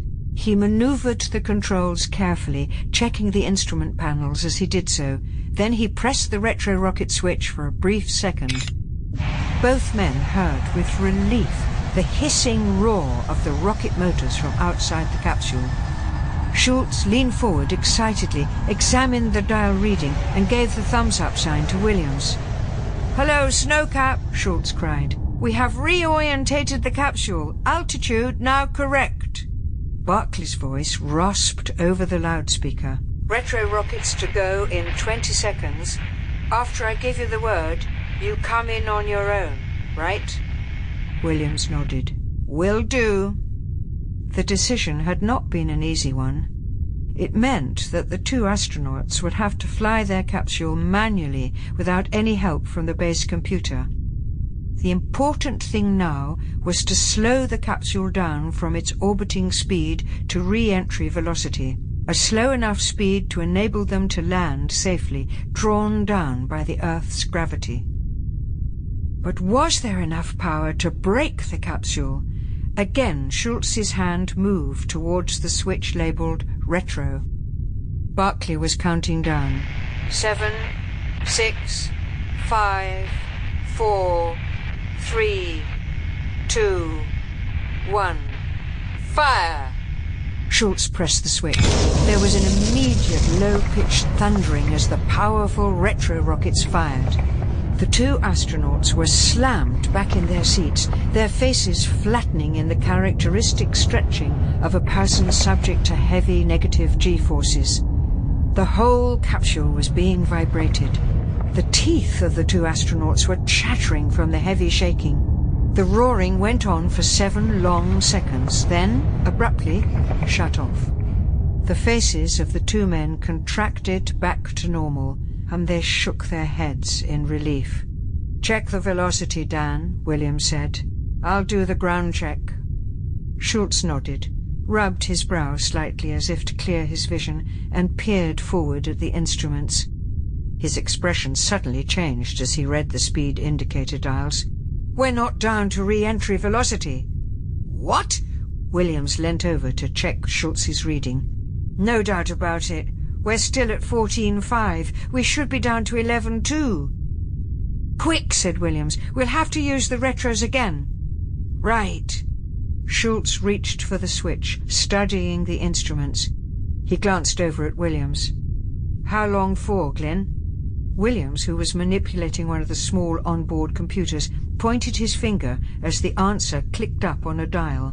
4.2 seconds. Schultz adjusted a control in front of him. Are you ready? asked Williams. They both braced themselves in their seats, their faces tense and set. Fire! Again the capsule began to vibrate violently beneath their feet. The thunderous noise was almost deafening, their faces contorted with the pressure. This time it lasted for 4.2 seconds. Once again the two men relaxed back, shook themselves, and waited for the blood to return to their heads. Every movement now caused them acute pain. Both felt weak and exhausted. What's it now? Schultz was peering at the instrument panel. Hurry up! shouted Williams impatiently. Then he saw that the older man looked stricken, almost paralyzed with fright. It's fifteen-one. We're not slowing. We're speeding up. Uncontrollably. Williams leant back incredulously, rubbing the sweat from his brow. Okay, fire the retros again. Exerting almost superhuman effort, Schultz managed to stretch his trembling fingers to make contact with the operating switch. Once more, the hissing roar of the rocket motors shook the space capsule. This time, it cut off abruptly after only two seconds. Schultz looked at the fuel gauge, his face white with fear. The fuel's completely out. Gone. Williams leant forward, shouting into the mic. Emergency! Emergency! Calling Snowcap! Emergency! In spite of the heating, every limb in Polly's body was trembling. She might just as well have been outside in the snow. Half the personnel of the base were clustered around the monitor, their eyes anxiously riveted to the drama of the stranded astronauts. Behind them, impassive as statues, stood the Cybermen. Look at that damn radar now! exclaimed Dyson. They're accelerating! Polly shuddered and wrung her hands. Can't you do anything to help them? Their retrofuel's gone, Barclay answered. I don't understand. Polly was looking desperately from one man to the other. Before Barclay could answer, Dyson cut in. Their course is changing. Yes, they're veering out now, accelerating at enormous speed. The television picture of the two men inside the capsule, although streaked with snow, was still clearly visible on the fixed screen. The two men had donned their space helmets. As the time travellers watched, horrified, they saw the cabin start to fill with smoke. The two beams of light from the windows were gyrating wildly. The capsule was speeding faster and faster away from the Earth. The astronauts were making grasping movements towards the joystick controls, but with the great energy loss and the g-forces produced by the intense acceleration seemed completely unable to reach them. They're beyond escape velocity now, said Dyson. They can't... There was a sudden rise in the intensity of the light from the telescope screen, as though an invisible hand had turned up the brilliance control. The interior of the capsule cabin whitened. Polly and the others had to shield their eyes from the bright glare of the screen. Then it slowly faded away until the television monitor went blank. Polly took her hands from her eyes and looked around uncomprehendingly. Dyson's head was bowed at the console. Barclay was holding onto the side of the desk as though near to collapse. One of the radar technicians leant over and flicked a switch, cutting off the almost unbearable screech of static from the loudspeakers. In the sudden silence, Polly found her voice. What happened? I'm afraid the capsule exploded, my dear, replied the doctor. You mean... Polly stared helplessly at the screen. They're dead? Just like that? The doctor put his arm round her shoulders and at the same time looked over at the Cybermen. As if in answer to the doctor's glance, Cyber Leader Krail stepped forward. Now perhaps you can see that your planet is in great and imminent danger. In order to save you, we shall require information to be transmitted to Mondas. Save us? queried the doctor. What about those poor men? cried Polly. Now you will realize that you must cooperate with us. Mondas drew the ship away with its gravity. It was unavoidable. Dyson stood up. How? What's happening? The cyber leader turned to him. The energy of Mondas is nearly exhausted. It now returns to its twin planet for energy. It will take the energy away from the Earth? queried the doctor. For how long? Barclay broke in.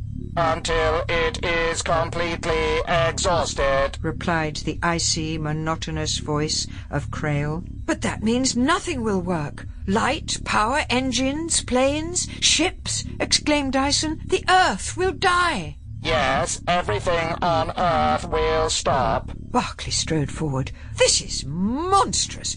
You calmly tell us we're all going to die? You are not.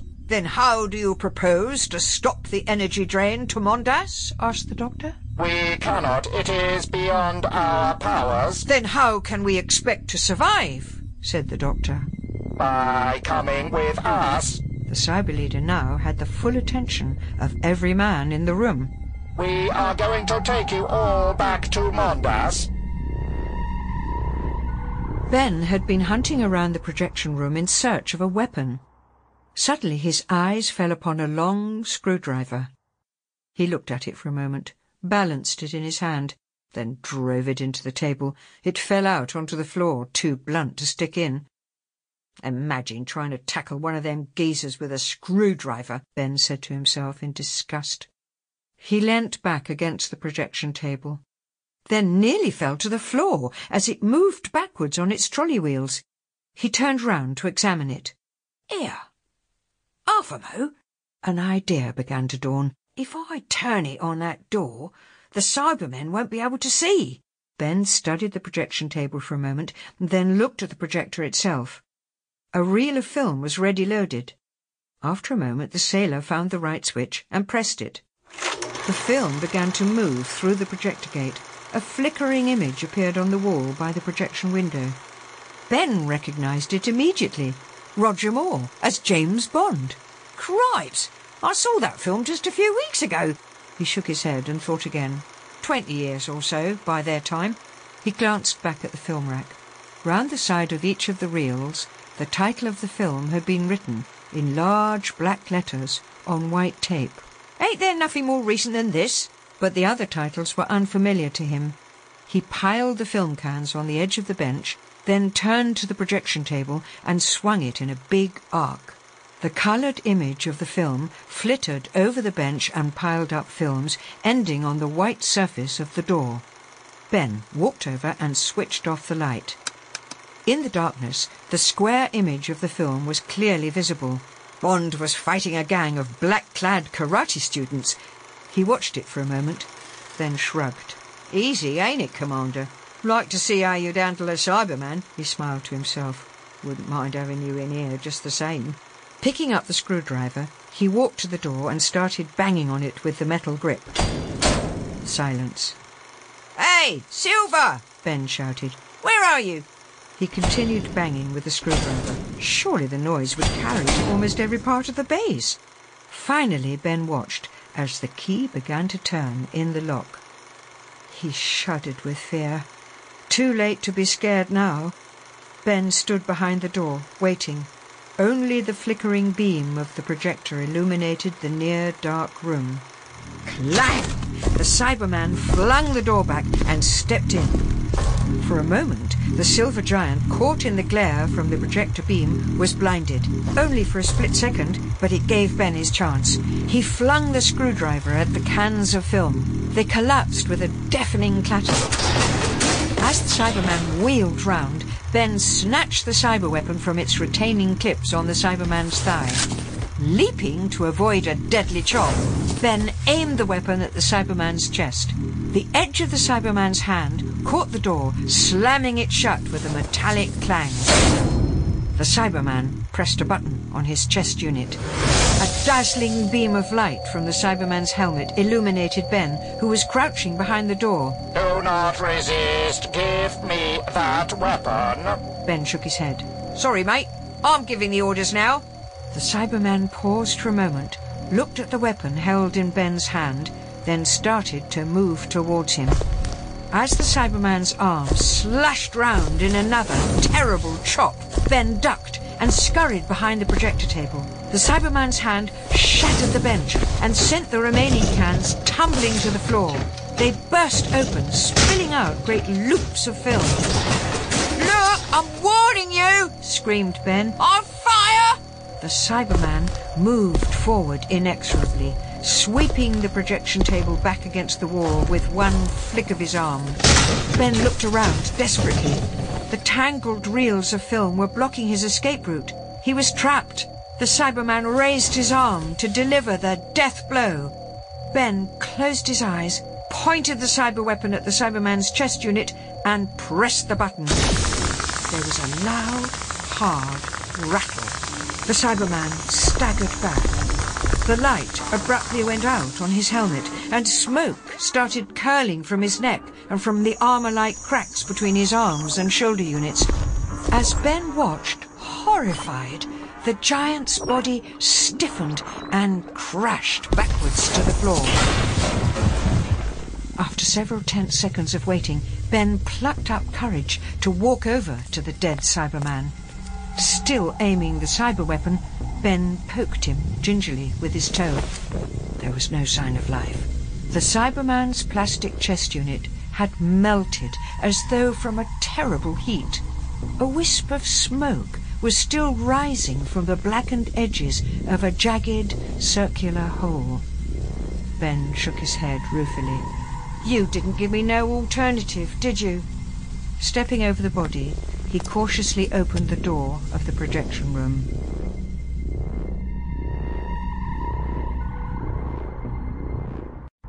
Chapter 8 250 Spaceships The cyber leader had listened sternly to the protests of the assembled base scientists. Now he raised a hand for silence. We will not argue. You must either come with us or fade away on our dying planet. Barclay shook his head. There is no scientific proof that this is a dying planet.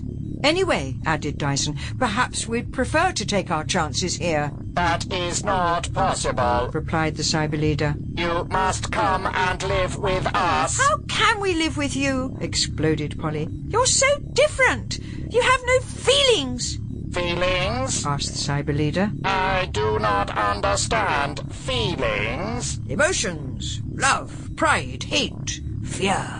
Come to Mondas and you will have no need of feelings. You will become like us. Polly backed away, her eyes widening. Like you? The cyber leader pointed to his chest unit. Here we have freedom from disease, protection against heat and cold, and true mastery of the elements. Do you prefer to die in misery? Surely the Earth may not lose all its energy? asked Polly. It is inevitable. Then you don't mind if we all die? Mind? Why should we mind? General Cutler, who was still lying stretched out on the console where the Cyberman had laid him, was slowly recovering consciousness.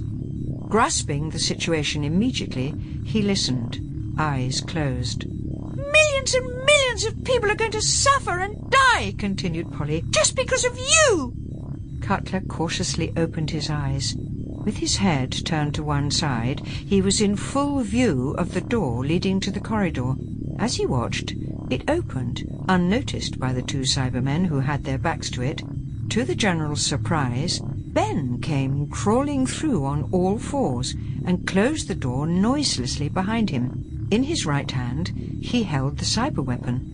Ben quickly scuttled in his stockinged feet to the back of the console on which Cutler was lying. At the other end of the tracking room, Polly was still confronting the cyber leader. Don't you ever think of anything or anyone except yourselves? We are equipped to survive. We are only interested in survival. Give me that thing. Cutler spoke in a whisper, but his voice, sounding close to Ben's ear, made the sailor start. He looked up quickly at the apparently unconscious man. You heard me, boy. The general whispered fiercely. Pass me that weapon. Ben paused for a moment, then placed the cyber weapon in the general's dangling hand. With iron self-control, Cutler kept the rest of his body apparently relaxed. No one else could have detected that he was now fully awake and alert. Your deaths would not affect us, continued the cyber leader. You are of no importance. When you rebuilt your bodies, blazed Polly, you obviously forgot to include a heart. That is one of your weaknesses we can do without. In one deft movement, General Cutler swung his legs over the side of the console, leveled the cyber weapon, and fired at the cyber leader across the length of the tracking room. The gun rattled harshly. The silver giant flung up his arms and teetered for a brief moment before crashing forward. The other Cyberman whirled, but Cutler, anticipating his move, had already pressed the trigger a second time. The Cyberman staggered back against the side wall of the base, smoke pouring from the joints in his suit. Then, like his leader, he fell massively forward, shaking the floor of the base with the impact. Polly screamed. The other men scattered. Cutler, jumping off the console, strode forward and immediately took command. He bent down and examined the two dead Cybermen. A thin wisp of smoke was still emerging from their face slits, otherwise there was no sign of life. Severe burns indicated that they had been subjected to an immense electrical charge. Cutler whirled round and snapped at the awestruck group which had gathered round him. Lost your wits, huh? He snapped his fingers. You men, get with it. All of you. He turned to Ben. The other Cyberman, where is he? Dead. Cutler nodded and pointed at the radio technician. Get me Geneva, pronto. Polly, still trembling with shock, looked down at the two dead Cybermen. Why the hurry? You've killed them all, haven't you? Because, little lady, they'll soon be sending a hell of a lot more over unless we get some action. He turned to the other men. Come on, get these things out of here. As the technician started to drag out the dead Cybermen, he turned and strode over to the console, followed by Barclay and Dyson. The doctor, standing by the console, faced him for a moment. General, I don't think you should have killed them. We might have learned a very great deal. Barclay and Dyson nodded in agreement, but the general brushed him aside and sat down at the console. He reached forward and opened his box of cigars. Biting off the end of a long black cigar, he spat it out almost at the doctor's feet. Then he leant forward and picked up the radiophone. Put me through to Secretary Wigner. The feverish activity at International Space Headquarters had continued, and Wigner's jowl, after many hours of uninterrupted work at his desk, was now black with stubble. The buzzer from Snowcap sounded. General Cutler for you, sir, a technician called to him. Wigner leant slightly over the desk. Hello, General. We followed Zeus 4's last orbits from here. A terrible tragedy. That's not the half of it. We've had more visitors since then. Visitors? Wigner leant back, amazed. Not human ones this time. These characters are part man, part robot.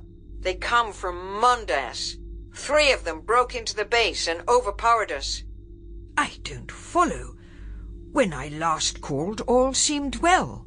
Cutler hesitated briefly and then spoke again. I was unconscious when you got the message. The rest of the men here were under threat. They were forced to send you that message. Wigner noticed the strong disapproval in the General's tone.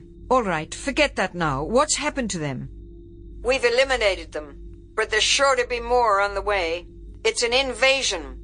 They're hostile, strong, and entirely ruthless. This is incredible. If I had heard it from anyone else but you, General, I should not have believed it.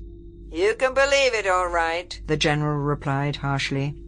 Wigner nodded slowly, as if making up his mind. He turned to the other men at the desk. We're under attack.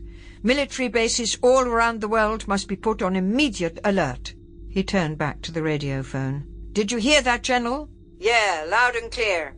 Could you deal with another attack with your limited resources? Cutler's voice sounded as confident as ever. Yep, we can handle them. Good. General, we've got a special task for you.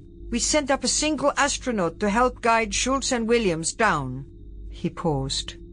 A mistake, as it turned out, but it was all we could do at the time. When did he go up? He was launched from Woomera just now at 1459 hours.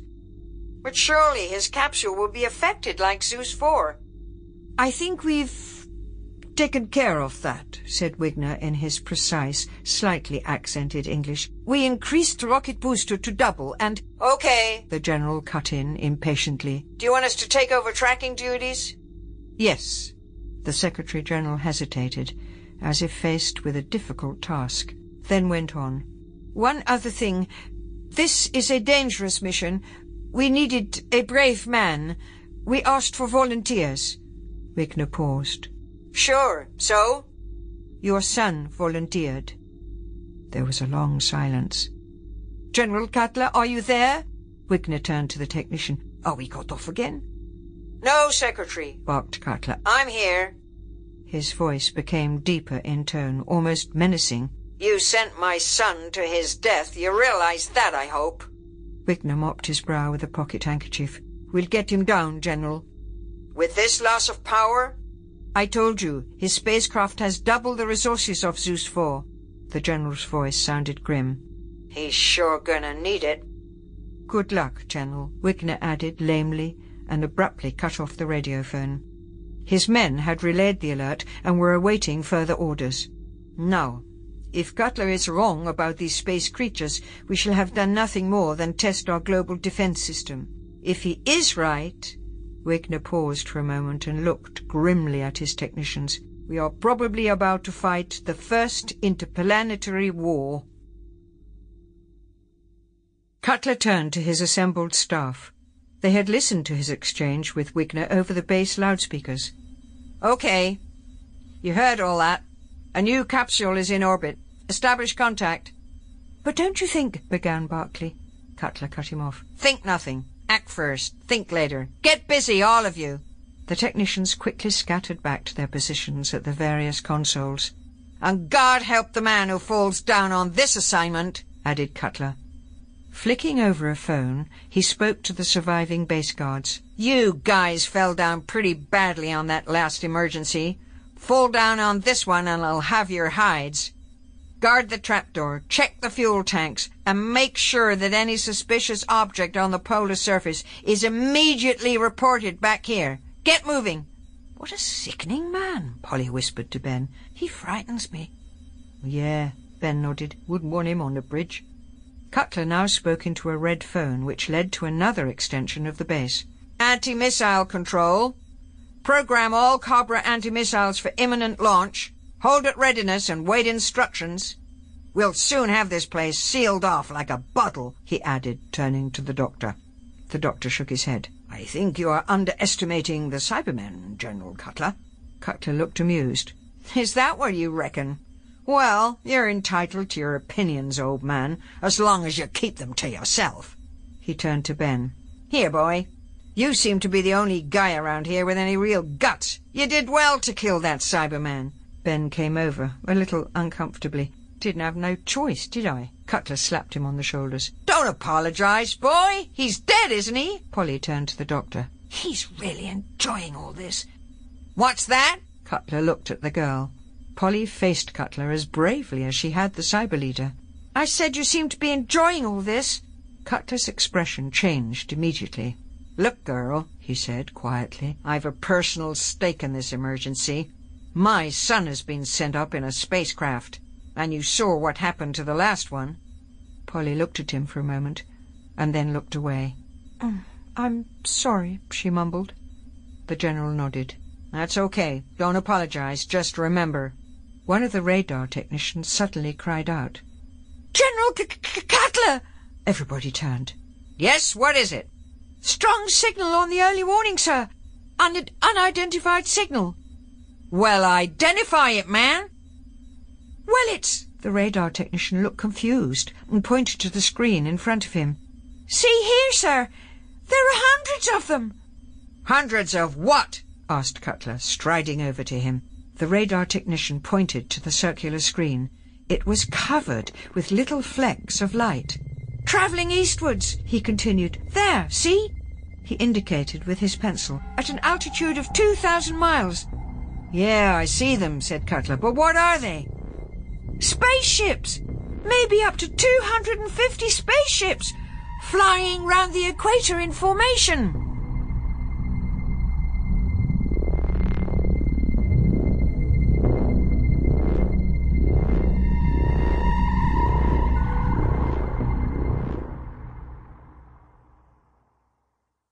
Chapter 9 Z-Bomb Alert What? Cutler stared hard at the radar technician. He swallowed visibly under the General's gaze, but nodded affirmatively. Then, went on Cutler, that means only one thing. More Cybermen. He turned to Dyson and Barclay. Have you made contact with Zeus 5 yet? We're still trying, General, said Dyson. He looked across at the radar technician, who called, Coming through now, sir. Snowcap to Zeus 5, how do you read me? A new voice cut in on the RT system, alert and confident. Zeus 5 to Snowcap, loud and clear. Cutler stiffened at the sound of his son's voice, but gave no other visible sign that its owner was more than just another astronaut on a routine mission. Are you experiencing any power loss? Cutler's hand reached for another cigar, nervously twisted it between his fingers for a minute, and then, Polly noticed, carefully replaced it in the box. Again the voice cut in over the RT system. Hey, that's a voice that sounds familiar. Cutler moved forward in his chair. I repeat, any power loss? Terry Cutler's voice, recognizing the note of command, lost its flippant edge. Yes, sir. There's some loss of power when I'm in orbit on the same side of Earth as this new planet. It picks up again on the far side, though. I guess I'm shielded there. Say, what happened to Williams and Schultz? Cutler's face set into a mask. The eyes of all his men were on him. You won't be docking with them. They, uh, had some trouble. Our main priority now is to get you down. The atmosphere in the control room had now gone very quiet. There was no reply over the RT system. The astronaut was pondering the implications of what his father had said. Then, as if to get his son's mind off the fate of the other two men, Cutler's voice broke in. Son, we have signals down here of a large formation of spaceships. Can you see anything up there? After a moment's pause, Terry's voice broke in disbelievingly. Is this some kind of gag? And then, as if the astronaut remembered to whom he was speaking, he continued. No, sir. I've nothing to report so far. Again Cutler leant forward, speaking almost directly into the mic. They're on your orbit, some thirty miles below you. Check. Again a slight pause, then... No, still nothing to report. It's pretty black down there.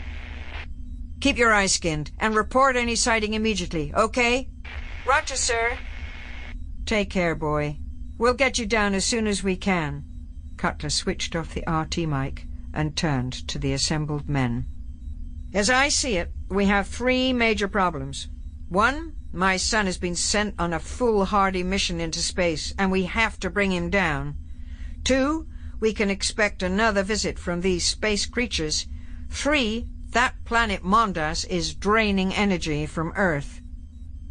There's nothing we can do about any of those things. Dyson, who had said the words almost to himself, suddenly remembered that he had spoken them to the astronaut's father. Cutler shook his head. You're wrong, Mr. Dyson. We can do plenty. We can destroy Mondas. But that's impossible, Barclay broke in. Impossible is not in my vocabulary, Dr. Barclay. How do you propose to do it then, General? We'll use the Z-bomb. After a long silence, Barclay voiced the general feeling. But you can't do that. I can, and I will. What about the radiation effect on Earth? asked Dyson. That's a chance we'll just have to take. Cutler picked up the cigar he had previously discarded. Polly, standing close by, noticed that his hand was no longer trembling. The opportunity for action must have steadied his nerves. What exactly is the Z-bomb, General? Cutler turned to answer Ben's question. It is a bomb that could, if rightly timed, split this planet of ours right in half. Two or three of them are positioned in strategic points around the globe. We have one and the means for delivering it, square on Mondas. Dr. Barclay still seemed unable to grasp the full implications of the General's decision. You can't use the Z-bomb unless you have instructions from Geneva, Cutler sneered. Don't worry, fella. I'll get instructions right here and now. He walked across to the RT console. Get me Geneva. In the International Space Headquarters, a broad blue band marking the flight line of the Cyberman space fleet was inching its way across the surface of the large illuminated wall map.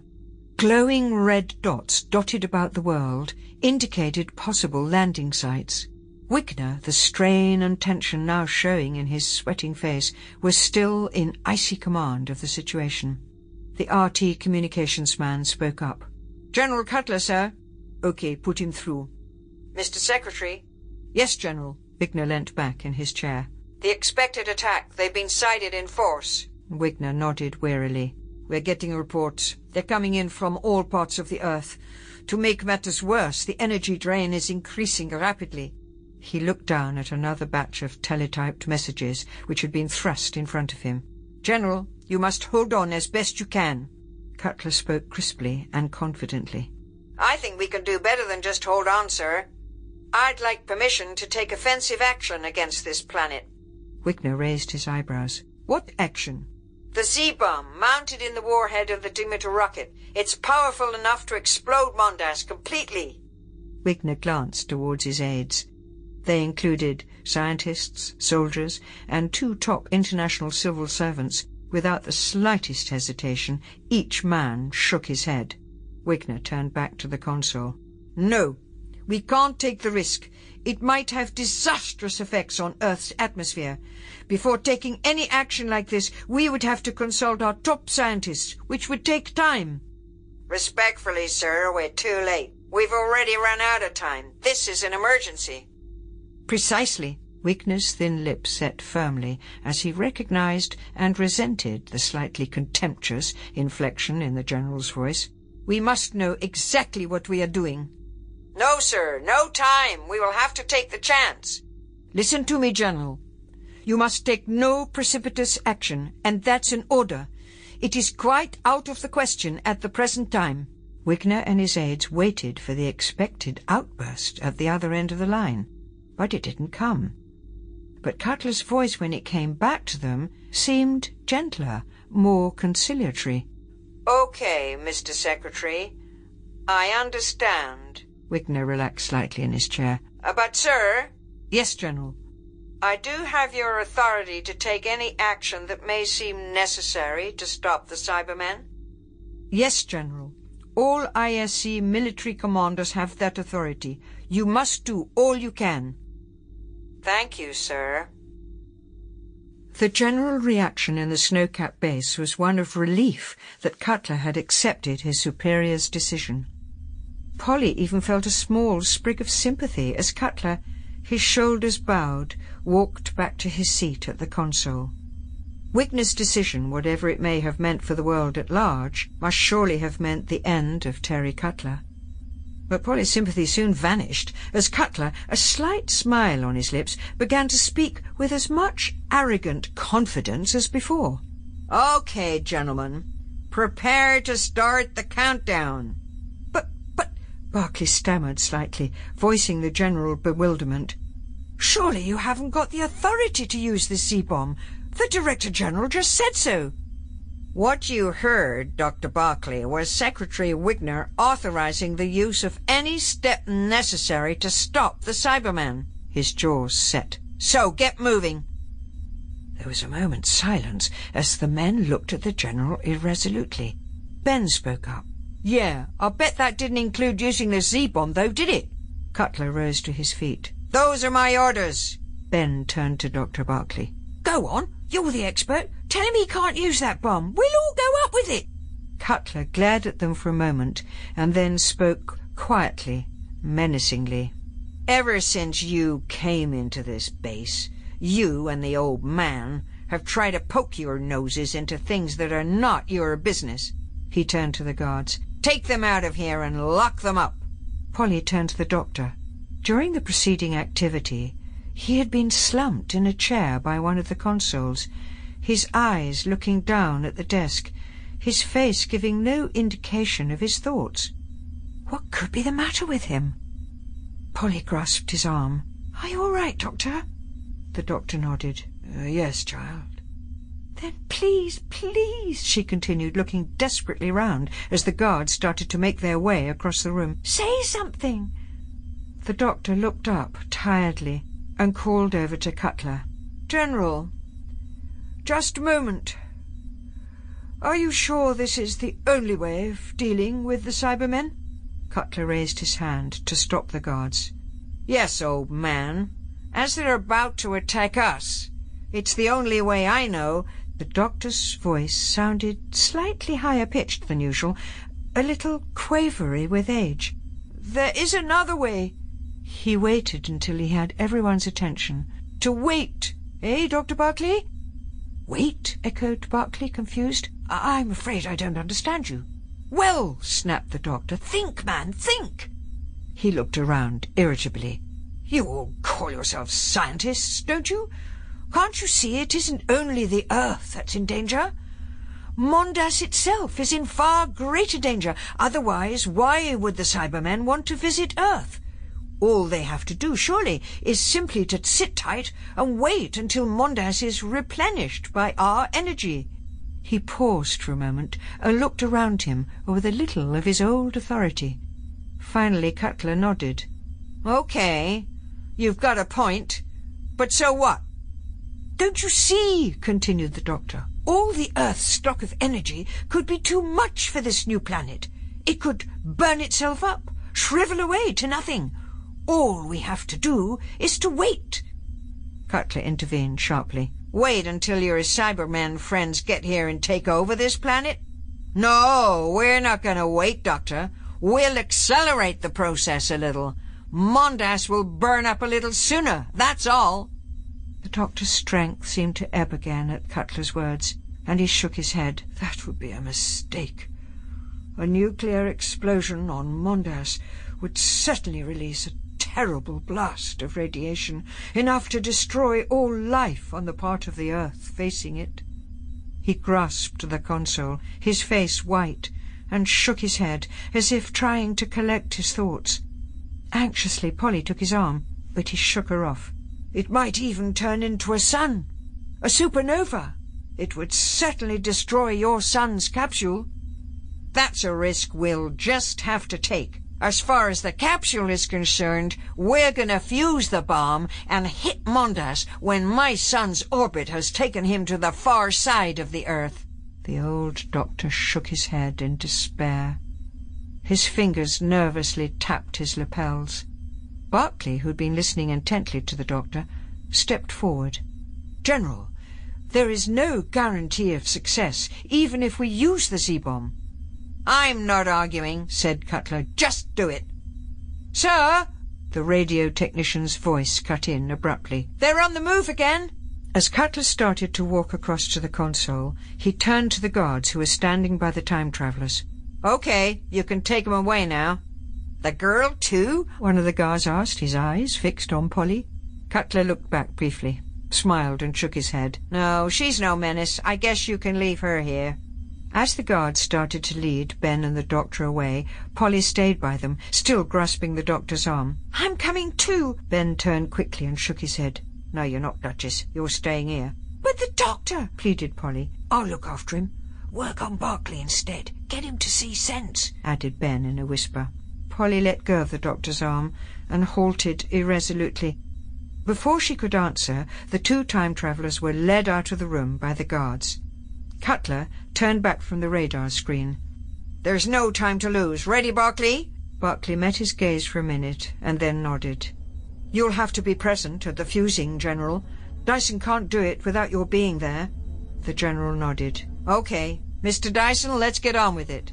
As he turned to go, Polly stopped him. Can I stay and help? Cutler looked at her. How do you think you can help, girl? I could make tea or coffee or something. Cutler shrugged.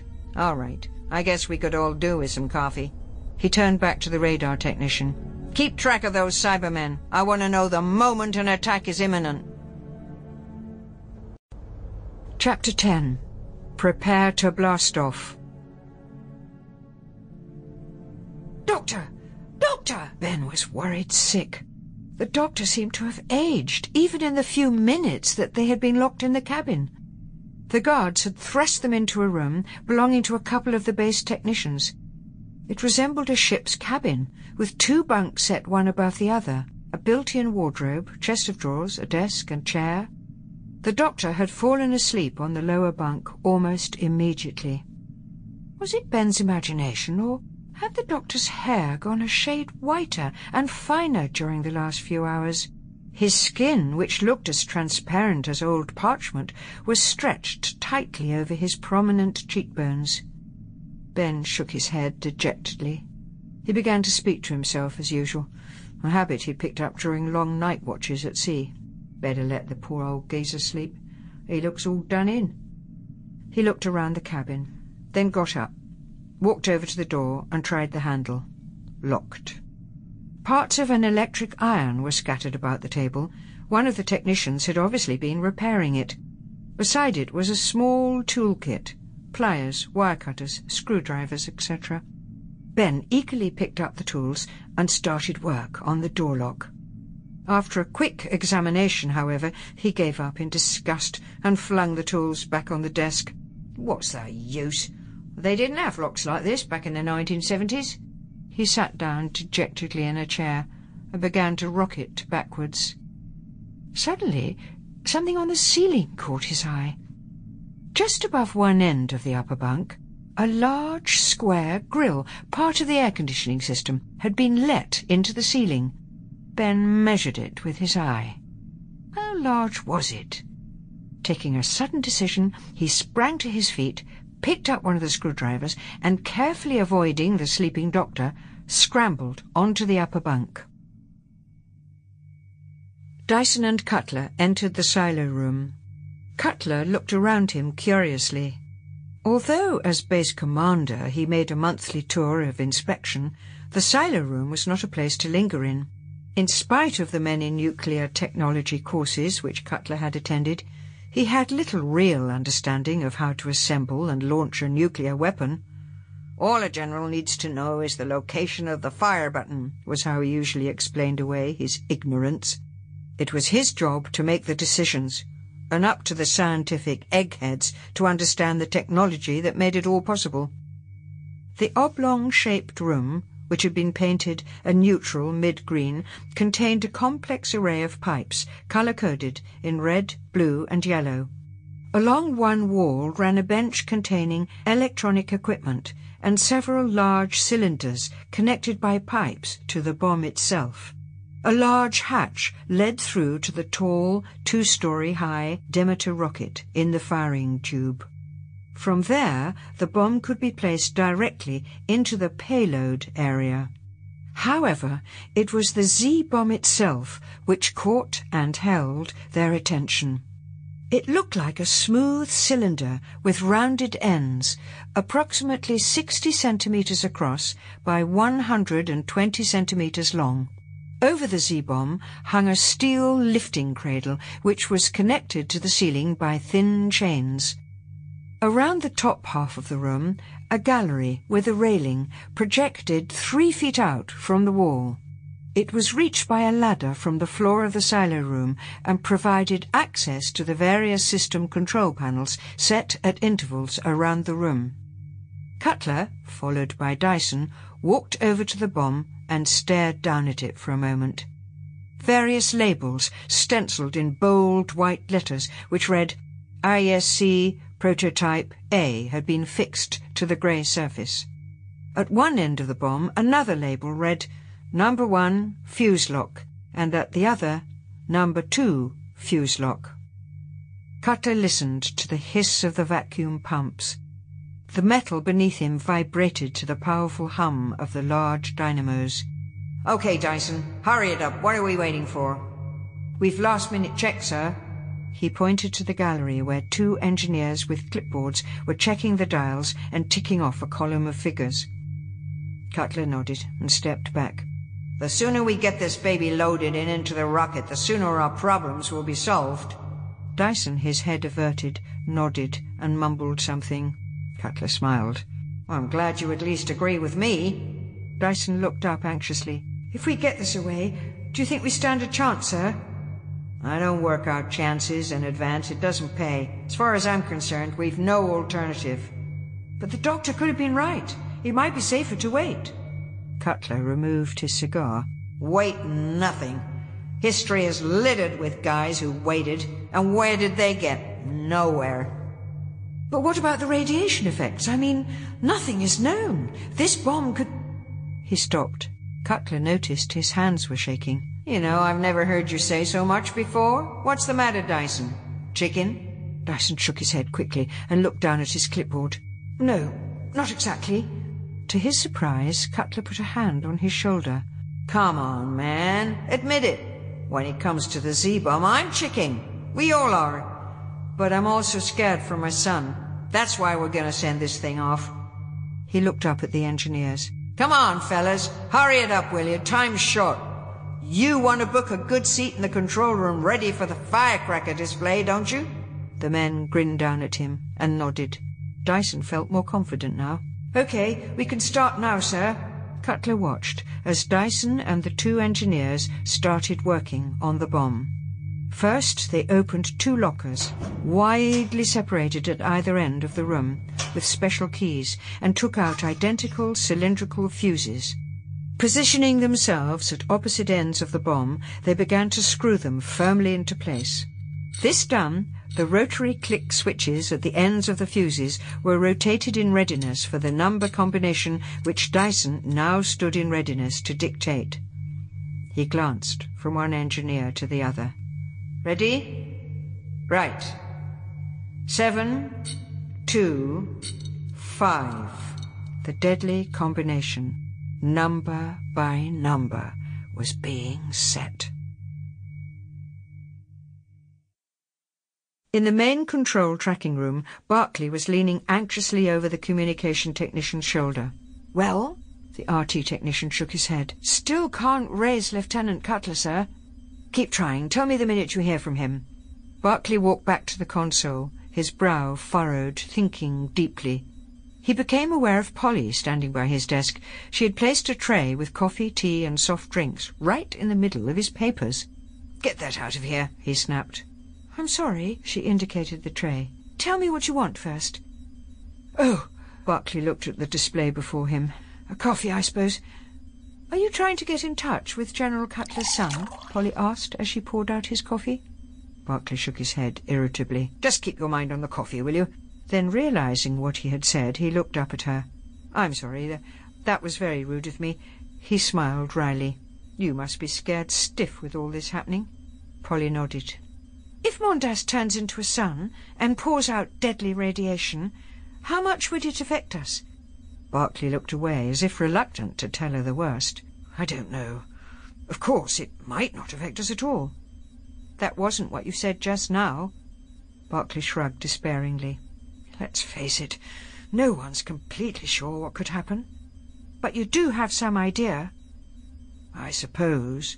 Barclay looked at her almost guiltily. The radiation could affect us. There's bound to be some, and probably considerable, loss of life. The Earth's vegetation will suffer very badly over a period of years. Polly, who'd been drawn before by Barclay's gentleness, drew back a little. And you're prepared to let this take place? What else can I do? General Cutler holds all the cards. He makes the decisions. Polly looked around her for a moment, then leant forward across the desk and whispered, Can't we wait, though? Fight off the Cybermen until Mondas is destroyed? It might mean the end of Cutler's son, of course, but it would be one life against millions. The tall physicist looked at her miserably and shook his head. What can I do? If I don't follow the General's orders, he's quite capable of going ahead without me. He's a very ruthless man. Couldn't we pretend to follow his orders, but make sure the rocket doesn't go off? Barclay looked at her with fresh hope, the idea beginning to take root. Suddenly they heard Cutler's voice on the other side of the tracking room. Polly moved back rather too quickly, as if caught in a conspiracy, but Cutler didn't seem to have noticed. He was speaking to the radar technician. Anything to report? Yes, sir. A signal on the screen. About here. He indicated with his finger. Fifteen hundred miles north-northeast. Altitude fifteen zero. It's been stationary for the last ten minutes. Cutler peered at the screen for a moment. Keep a close watch on it. Report to me the instant it starts moving. Any more word for my son? Barclay came to the General's side. We can't seem to raise him, General. What? His eyes searched for the RT technician, but before he could speak, the radar technician broke in urgently. That blip! It's moving, sir! Coming in fast! Course 015. Where's it heading? Straight in here, General. The Cybermen again? asked Barclay. Cutler nodded. Must be. Do we use the anti-missile battery this time? asked Barclay. Cutler shook his head. No, I've a better idea. We'll let them land, then ambush them with their own weapons. He looked towards the console by the door, where the Cybermen's captured weapons were still laid out in a row, then tapped the RT man on the shoulder. Put the whole base on red alert. Stand by. Right, General. The RT technician leant forward and spoke into the mic. Now hear this. All base to red alert standby. Repeat, all base to red alert standby. Enemy landing imminent. Report to your stations. Cutler picked up the phone and dialed a number. Security Major, put your three best marksmen under snow camouflage and issue them with the captured cyber weapons. Report on your RTs when you're in position. Cutler turned back to Barclay. How long to count down? Barclay glanced at his watch for a moment. Ten minutes. They'll be here by then. We'll have to hold them off first, then proceed with the launching. A buzzer sounded harshly. Well? Dyson's voice came over the loudspeaker system. The bomb's in position in the rocket, sir. Will you check it now? Yeah, just got time before the battle commences. He turned and strode rapidly out of the room. Polly turned excitedly to Barclay. Now's our chance, she whispered. What? Barclay turned, startled. To see Ben. He may be able to help. We must do something to stop that rocket. Barclay hesitated, glancing indecisively from Polly to his seat at the control console. Quick, continued Polly. It's our only chance, while the General's out of the room. Come on, hurry, before it's too late. Trying to appear inconspicuous, she picked up the coffee tray and walked towards the door. Barclay hesitated for just a moment and then followed her. In the cabin, Ben had removed the grill and edged his body halfway up through the exposed ventilation shaft. Lucky we don't get much grub on the TARDIS. I'd never get through this on Navy rations. Suddenly he heard the cabin door open. Legs waving wildly, he tried to wriggle out of the shaft. Ben! He turned quickly. To his relief, it was Polly. She ran across and peered into the doctor's face. He still seemed to be fast asleep. How is he, Ben? Ben eased himself down from the top bunk. Cool, I'm all glad to see you, Polly. He nodded towards the doctor. He seems pretty fair. Barclay entered the room and closed the door behind him, and Ben turned quickly on his guard. It's all right, Ben. Dr. Barclay's going to help us. Great. Good work, Polly. What can we do to stop this rocket, then? Barclay looked towards the door and then moved closer to the two time travellers. It can be immobilized quite simply, if one can get into the rocket silo, that is. Can't you? Barclay shook his head. Cutler suspects me already. It's under constant guard. If I or any of my staff try to tamper with the controls, we'd be discovered immediately. Is there any other way, then? asked Ben. I don't know. Suddenly he caught sight of the open ventilation shaft, and then looked down at Ben. Can you get through that? Ben nodded. I was just about to scarper when you came in. What about it? I designed this part of the base. That's the main ventilation shaft. It leads through to the silo room and the bomb. Ben nodded. I get you. Maybe I could do something. Would I need a radiation suit? No, the silo room is screened. He thought for a moment. But there's a guard outside, and there's sure to be an engineer or two checking the systems inside. Couldn't we distract them? queried Polly. Get them outside somehow? Barclay nodded. Yes, perhaps. The harsh bray of the station alarm, sounding similar to a submarine alert, echoed through the base. Polly jumped. What's happened?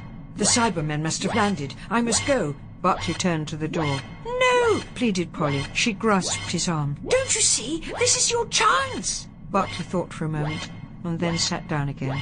You're right. Here. He motioned to Ben and turning to the desk picked up a pencil and pulled a sheet of paper towards him. This is what you'll have to do. Ben watched as Barclay started to draw a plan on the graph paper. He glanced down at the toolkit which Ben had used earlier on the door. You'll need these. He pointed to a section of his diagram. Unscrew this panel. Inside, there are four small plugs. Take out any of them, snip off a pin, and put it back. What will that do? queried Ben. The fuel pump pressure will drop to zero at blastoff. You mean the rocket engine won't work?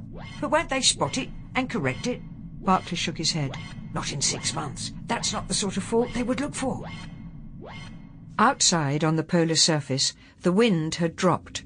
The moon had come out, and a strange, unearthly silence dominated the crackling, cold landscape. The moonlight added a silver sheen to the Antarctic plains, giving them a dreamlike, shimmering appearance. The long, ugly, torpedo-like shape of the Cybermen's spacecraft broke the silence as it gently came to rest. A moment later, the revolving red light began to fade. A slight whirring noise was heard, and part of the side section slid back. The first of the Cybermen stepped gingerly down into the polar snows. He looked around him, weapon at the ready, but all that was visible were the slopes leading up to the small cluster of chimneys and slight hump that marked the polar base. On the far side of the base, the Cyberman noticed the small square shape of the TARDIS, and for a moment levelled his weapon in that direction. But there was no visible movement. Reassured, he turned and pressed a signal button on his chest unit. One by one, the other Cybermen climbed down from the spacecraft. At the entrance to the polar base, the three guards detailed to ambush the Cybermen were waiting, rod-like cyber weapons at the ready. They had made a rough blind out of the snow with a white tarpaulin cover. With the exception of a small slit, they were completely invisible. They watched as the Cybermen advanced across the snow. In all, the guards counted twelve of the silver monsters, their tall figures glinting in the moonlight as they tramped in perfect unison through the dry, powdery snow towards the base. Nearer and nearer they came. In spite of the intense cold, the two men on either side of the security major were sweating with tension. When would he give the order to fire? There was something implacable and terrible in the steady, machine-like tread of the Cybermen. The leading Cybermen had now marched to within ten feet of the blind. Fire! The Major shouted to his men. Almost simultaneously, the rattle of the three cyber weapons rang out. The guards chosen for the duty were the three crack shots on the base. but it was unnecessary at such close range. The three leading Cybermen jerked up their arms, staggered backwards, and fell. Behind them, the other Cybermen looked wildly around for their opponents. Again, the three guards fired with unerring accuracy. Three more Cybermen dropped. The other Cybermen, still unsure where the attack was coming from, began to retreat. Again the guards fired at the retreating figures, and three more Cybermen jackknifed into the snow.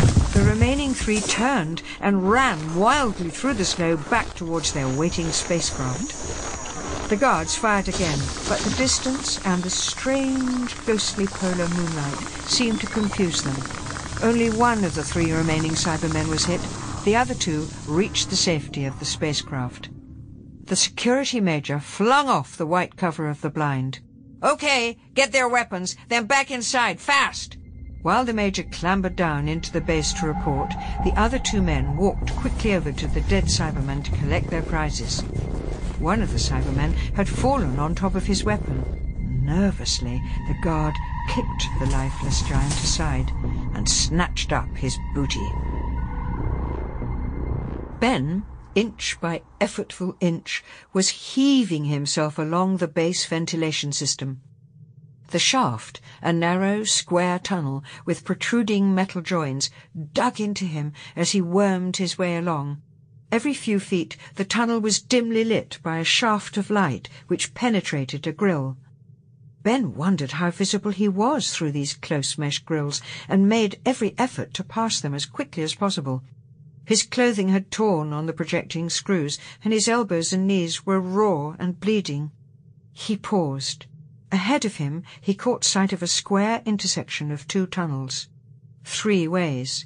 Which one to follow? He eased himself back to the previous grill, and by the light filtering through the mesh, examined the piece of paper Barclay had given him. Again he moved forward, checking the stenciled numbers over the intersections. Five, six, seven. Number five was the one to follow. He turned awkwardly and dragged his body at right angles into the new tunnel. His face and singlet were wet with sweat, in spite of the warm breeze which was blowing along the shaft and the short distance he had travelled. His arms and legs were beginning to ache intolerably. Ahead he saw three grills set close together, as described by Barclay. Cautiously he put his eye to the thick mesh, looked through, and sighed with relief. The rocket silo! He had arrived exactly where Barclay had indicated on the sketch plan. Looking down into the room, Ben could see that he had reached a grill set over the gallery. He looked across and froze. An engineer with a clipboard was working almost directly opposite.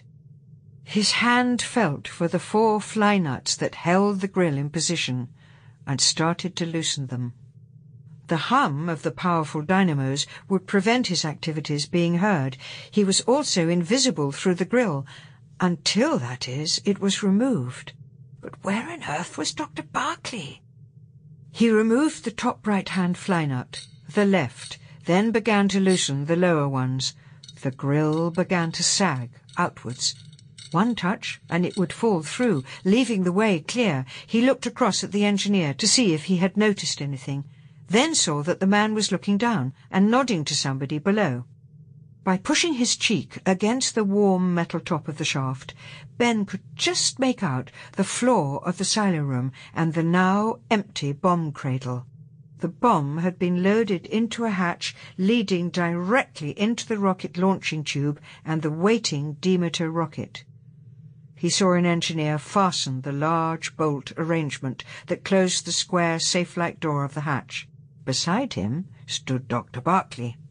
As Ben watched, almost holding his breath, he saw Barclay lead the man away, then look up and beckon to the engineer opposite Ben. After what seemed an age, during which time Ben's neck was horribly cramped by the awkward angle at which he had to hold his head, he saw the engineer climb slowly down the metal ladder and follow Barclay and the other man out of the room. The door closed behind them, and for a few precious minutes the room was Ben's. He pushed the grill out with his hand, then, as it clattered down, eased himself through and landed on the narrow gallery. He stretched his cramped muscles in relief and brought out Barclay's instructions. Following the directions, he started tracing a line of twisted, multicolored lead wires through the rocket launching controls. His fingers stopped opposite a panel labelled Pump Servo Leads. Bringing out his screwdriver, he began to unscrew the panel. In the tracking room, Cutler had been watching the ambush of the Cybermen relayed by the TV camera. As the last of the Cybermen climbed back into their spacecraft, he raised the stub of his cigar, smiled, and screwed it triumphantly into the ashtray. He turned to the RT technician. Tell them they did a great job. Have the cyber weapons brought down to the guardroom. He stretched himself, easing his muscles after the tension of the last few minutes. Barclay, he called. He looked around, but the tall Australian physicist was nowhere to be seen. Dyson, he snapped. Where's Dr. Barclay? I don't know, sir. He wasn't here when I got back. Where could he have gone at this time? He's needed right here. Dyson, busy with his own calculations, looked up again. Uh, perhaps he went down to the rocket silo. Rocket silo? Cutler's face changed. His jaw set. We'll see, shall we? He strode over to the door. In the long corridor outside the silo, Barclay and the two engineers were in conversation. Outside the soundproofed room, the roar of the mighty dynamos was even louder, and the three men only became aware of Cutler's presence when he was standing beside them. He pushed the two engineers aside and confronted Barclay. Just what are you doing here, Dr. Barclay? Barclay's jaw dropped. His nervous glance gave him away. We were just checking my... Without a word, Cutler grasped him by the tunic, thrust him aside, opened the door of the silo room, and rushed in. Immediately he caught sight of Ben's head inside the panel. Dropping his hand to his belt, Cutler drew his heavy automatic and levelled it at the intruder. Taking careful aim, the general's finger tightened on the curved trigger. As he fired, Barclay pushed his arm aside. The gun boomed, echoing round the metal walls of the silo room, but the bullet missed Ben, struck the metal panel, and ricocheted off. Holding Barclay aside with his other arm, Cutler levelled the automatic at Ben again. Okay, sailor, he ordered, his voice rasping above the hum of the machinery. Get down here, at the double. For a second, Ben hesitated, torn between his uncompleted task and almost certain death from Cutler's gun. The rocket had to be stopped, whatever the cost. He turned back to the exposed wires, but Cutler, in one swift and incredibly agile leap for so large a man, reached the ladder and grasped Ben's ankle. Ben gave a cry as he felt himself being pulled backwards. He tried to grab the rail, but his head struck the metal platform. He slumped, unconscious, from the gallery and landed in a heap at the bottom of the ladder. Barclay saw Cutler raise the gun again. Stop! he yelled, but Cutler replaced it in his holster and turned to the guard who just entered. Get him along to the control room. He turned to the engineers. You two, get back on that rocket. Cutler turned to Barclay. The man backed away. Look, I, I can explain. Barclay's voice was shaking. Cutler glanced at him with contempt. Don't bother. You're coming with me right now. I need you. We'll talk about this after the rocket's been fired. He turned to the guard who'd lifted the unconscious sailor. Have his companions brought along too. Seems I can't rely on anyone else to keep an eye on them. You're treating him like a criminal, Polly shouted. Ben, his head bleeding, was slumped, still unconscious, in a chair by the main console. The doctor was sitting beside him, wide awake but silent. Polly was bathing the back of Ben's bloody head. Cutler turned to her. He had posted guards with drawn carbines on either side of the time travellers. His automatic rested on top of the console. As far as I'm concerned, he is a criminal. I'm warning all of you, if that rocket doesn't take off from Mondas, and if my son's life is in jeopardy because of him, I shall take the law into my own hands. He looked across at Barclay And that goes for you too, Dr. Barclay. You'd better do a damn good job on this launching, or else, he turned to the other technicians. Okay, start the countdown. Barclay looked down at the console. Preliminary checking is not complete, General. I'll inform all concerned when ready. Cutler nodded abstractedly and walked over to the RT set. He glared at the operator. I thought I told you to keep trying to contact Zeus 5. Get with it! The RT technician spoke tremblingly into the microphone. Snowcap to Zeus 5. S Snowcap to Zeus 5. Come in, please. After a crackling of static from the loudspeakers, Terry Cutler's voice broke in. Zeus 5 to Snowcap, receiving you loud and clear. Over. Cutler's dark, heavy-set face lightened suddenly. He leant over, shoved aside the RT technician, and grabbed the mic. Hello, son. Any sign of those spacecraft in your vicinity? No, sir. I'm all on my lonesome up here. Well, watch it. They move mighty fast. Only one question. When are you going to bring me down? We can't do it yet. You'll just have to hold on. We're going to deal with the planet Mondas first. How are things with you? I guess the capsule's getting a little slow at the controls. What about the power? It loses and then picks up again. Cutler nodded. Yeah, Mondas is affecting it. We'll get you down as soon as we can. For the first time, the voice of the young astronaut showed a sign of strain. Thanks. Can't be too soon for me. Cutler's face looked concerned. Good luck, boy. Switching off now. The astronaut's voice came through almost as an aside. Luck. I'm going to need it. As Cutler slowly replaced the mic, Barclay's voice cut in. All systems ready to proceed with countdown. His voice echoed through the loudspeakers. Barclay speaking. Please check in. Silo control. Check, replied the silo engineer. Polly crouched by Ben. He was coming to. His eyes were half opened, but he seemed dazed. She looked towards the doctor. Doctor, can't we do something? But the doctor still seemed half asleep. He shook his head as if lost in a daydream and didn't reply. Gantry team? queried Barclay. The answer came. A1 okay. Fire control. Check. Ben, Polly said urgently. Speak to me, please. Um, Ben peered round the room, trying to focus. Who is that? Who's talking?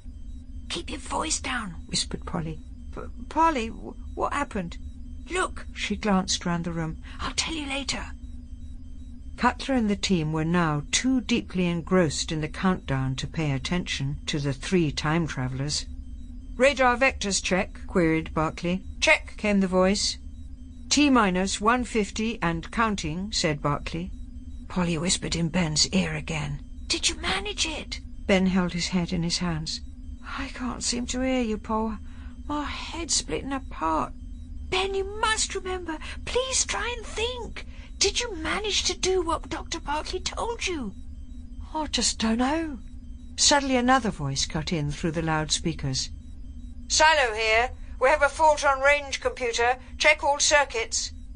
Stop the countdown, ordered Barclay. Polly put her mouth close to Ben's ear. Does that mean they found the fault? Dunno, said Ben, confused. Suddenly Cutler became aware of the implication of the last report. He rose from his seat at the console and pointed the heavy black pistol at Barclay. Exactly what is the matter with the range computer? Barclay's face went pale. He shook his head. Only a minor fault, General. He spoke into the mic. Holding at T-minus one and thirty-five. Cutler leant forward, his gun pressed against Barclay's chest. It better be minor. Fault clear, confirmed the voice from the loudspeaker. Cutler looked round, then slowly relaxed, replacing the gun on the bench. Barclay took out a handkerchief, mopped his brow, and looked over at Ben. Then he turned back to the mic. Proceed with countdown. Counting T-minus 1.35 from now. Oh, Ben, cried Polly, don't say it'll fire after all you've done. But Ben could only shake his head in confusion. Had he or hadn't he? Oh, if only he could remember. Chapter 11 Cybermen in Control T minus 30 seconds. Polly grabbed Ben's arm and whispered to him, We'll know if you succeeded in just a few seconds. The whole tracking room was electric with tension. The Z-bomb, which was capable of splitting the Earth in half, had long been held as the so-called ultimate deterrent. Nobody, least of all the men manning the base, had thought that this terrible weapon, the most destructive invented by mankind, would ever be used. Now the unthinkable was happening. In a few seconds, the hatches at the top of the silo would open outwards in the snow to reveal the cannon-like mouth and long, deadly rocket. Destination Mondas. T-minus twenty seconds. The voice of the technician reading the seconds off the countdown clock shook slightly as the long hand moved relentlessly towards the moment of blastoff. T-minus ten seconds. T-minus five seconds. The entire base personnel had now taken their cue from Dyson, who had put his hands over his ears and was bracing himself for the shock as the giant rocket motors ignited deep beneath them. Only Cutler held himself aloof from the excited apprehension of the others, standing erect and soldierly as ever, watching the countdown clock. The shock never came. After a long moment's pause, the technicians uncovered their ears and stared incredulously at the clock, now silent. The countdown had finished. The automatic ignition should have taken place. Twenty tons of deadly payload should have been roaring, visible on their large monitor screen, up from the base. Instead, nothing had happened. Why? In the sudden silence, Polly, unable to contain herself any longer, leapt to her feet and clutched Ben round the neck. Ben, you made it! It hasn't worked! Now we've all got a chance to live! Even the Cybermen! Beside her, the tall figure of Cutler froze as he realized the implication of her words. He turned towards Ben and spoke slowly, gratingly. Your new friends, the Cybermen, may have a chance of life, but not you, sailor. He turned to the doctor who was sitting beside Ben. Nor you, old man. The doctor had been lost in thought throughout the entire countdown. Now he rose to his feet, and Ben and Polly watched in amazement as the mask of age and extreme fatigue fell away. The failure of the Z-bomb had galvanized him. He seemed to have recovered his former strength and resilience. It seems, sir, he said to Cutler in his mannered, slightly old-fashioned English, that your plan has been foiled. The rocket has not gone off. But Cutler only gave him one contemptuous glance and turned away to consult with Dyson. Are you all right, Doctor? asked Ben. His head, although it still ached from the fall, had now cleared. Yes, added Polly. What's been happening to you, Doctor? I am not sure, child. An outside force of some kind, perhaps. This old body of mine is wearing a bit thin. A bit thin? asked Polly anxiously. Yes, replied the doctor. It's nearly time for a change. Then, seeing her worried look, he continued, Oh, don't worry. I'm all right for the time being, I expect. He was interrupted by the strident voice of General Cutler, who had turned away from Dyson and was now speaking, automatic levelled to the unfortunate Dr. Barclay. The rocket was sabotaged with your help, Dr. Barclay. I'm going to give you one more chance to get it off the ground. He raised his pistol and aimed at the physicist's head. Or I'll shoot you right here and now. There was a nervous flurry in the room as the technicians moved hurriedly back out of range. Barclay, although highly nervous, looked up, his face set with a desperate courage. I can't fire this rocket now, and neither can you. How long will it take to refuel? asked Cutler. Quite long enough. After a long silence, Cutler spoke again. I see. He nodded as if to himself. If that's the way you want to play it. His brow furrowed, and the time travellers could see the veins on his neck tighten. His finger began to apply pressure to the trigger. Barclay closed his eyes. No! No! screamed Polly, running forward. Her voice shattered the horrible suspense within the tracking room. Cutler, as if returning to reality, shook his head. He steadied himself, relaxed his hold on the trigger, and lowered the gun. Get up, he ordered. Barclay quickly rose to his feet. Now get over there with the rest of them. He pointed to the time travellers. Barclay moved over and stood beside Ben, who had risen nervously when Cutler picked up the pistol. Cutler, without taking his eyes off Barclay, Ben, and the doctor, spoke out of the corner of his mouth to Dyson. Try to get Lieutenant Cutler once again. Dyson sat down in the chair of the RT operator and picked up the earphones. The RT operator looked towards Cutler. We've been getting a signal, sir. Cutler nodded. Put it through. Dyson pushed a switch forward, and a voice, broken, distorted, but still unmistakably that of Cutler's son, began to speak. Hello, Snowcap. Do you read me? Hello, Snowcap. Cutler strode over and picked up the address mic. Hello, son. Reading you, but very weak. Speak up. I'm bawling my head off now. I'm tumbling badly. Little control left of the capsule. Must speak fast. Go ahead, son. This new planet, something strange is happening. It seems to brighten up like a sun, then darken again. The doctor started forward. There, you see. I told you it couldn't absorb much more energy. Cutler did not appear to have heard the doctor's interjection. He was listening too intently for his son's next words. The radar technician's voice broke in over the curtain of static from the loudspeakers. Sir! Sir! His voice was high-pitched, urgent. Cybermen spaceship on approach path, heading right here! Shut up, all of you! Cutler shouted at the top of his voice. Terry! he called into the mic. Are you still there? Lieutenant Cutler's voice was coming over more and more faintly.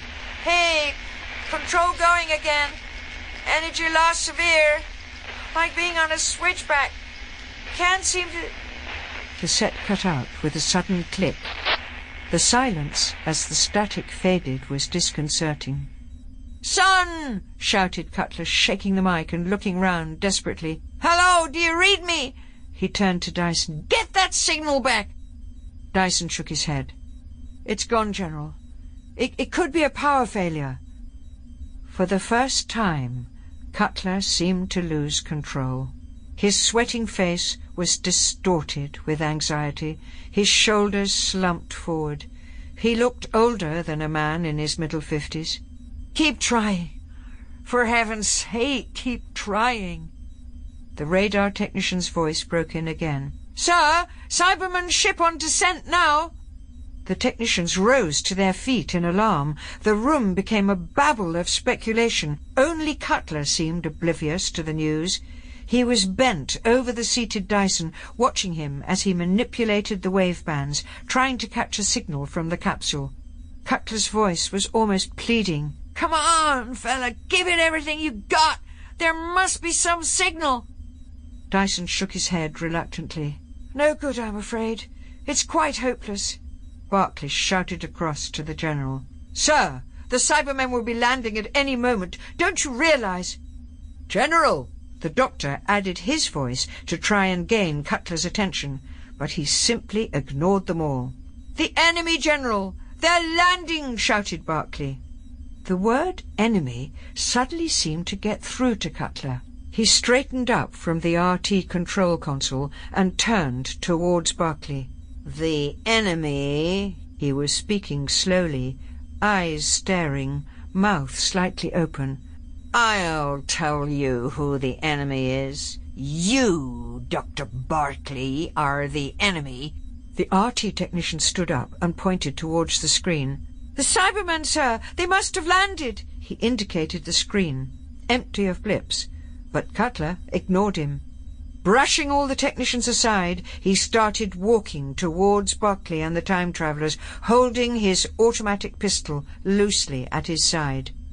The technicians scattered before him. Cutler's face was twisted, frightening, almost demented. Barclay turned desperately to the soldiers. He's gone off his head. Can't you see? Disarm him! But Cutler's authority at the base was absolute. The men clutched their carbines nervously and watched as if paralyzed. Cutler raised his gun and indicated the three men, one by one. You, he pointed at Barclay. You, he pointed at the doctor. And you, he pointed at Ben, are the culprits. Because of your actions, my son is dead. I'm going to deal with you personally.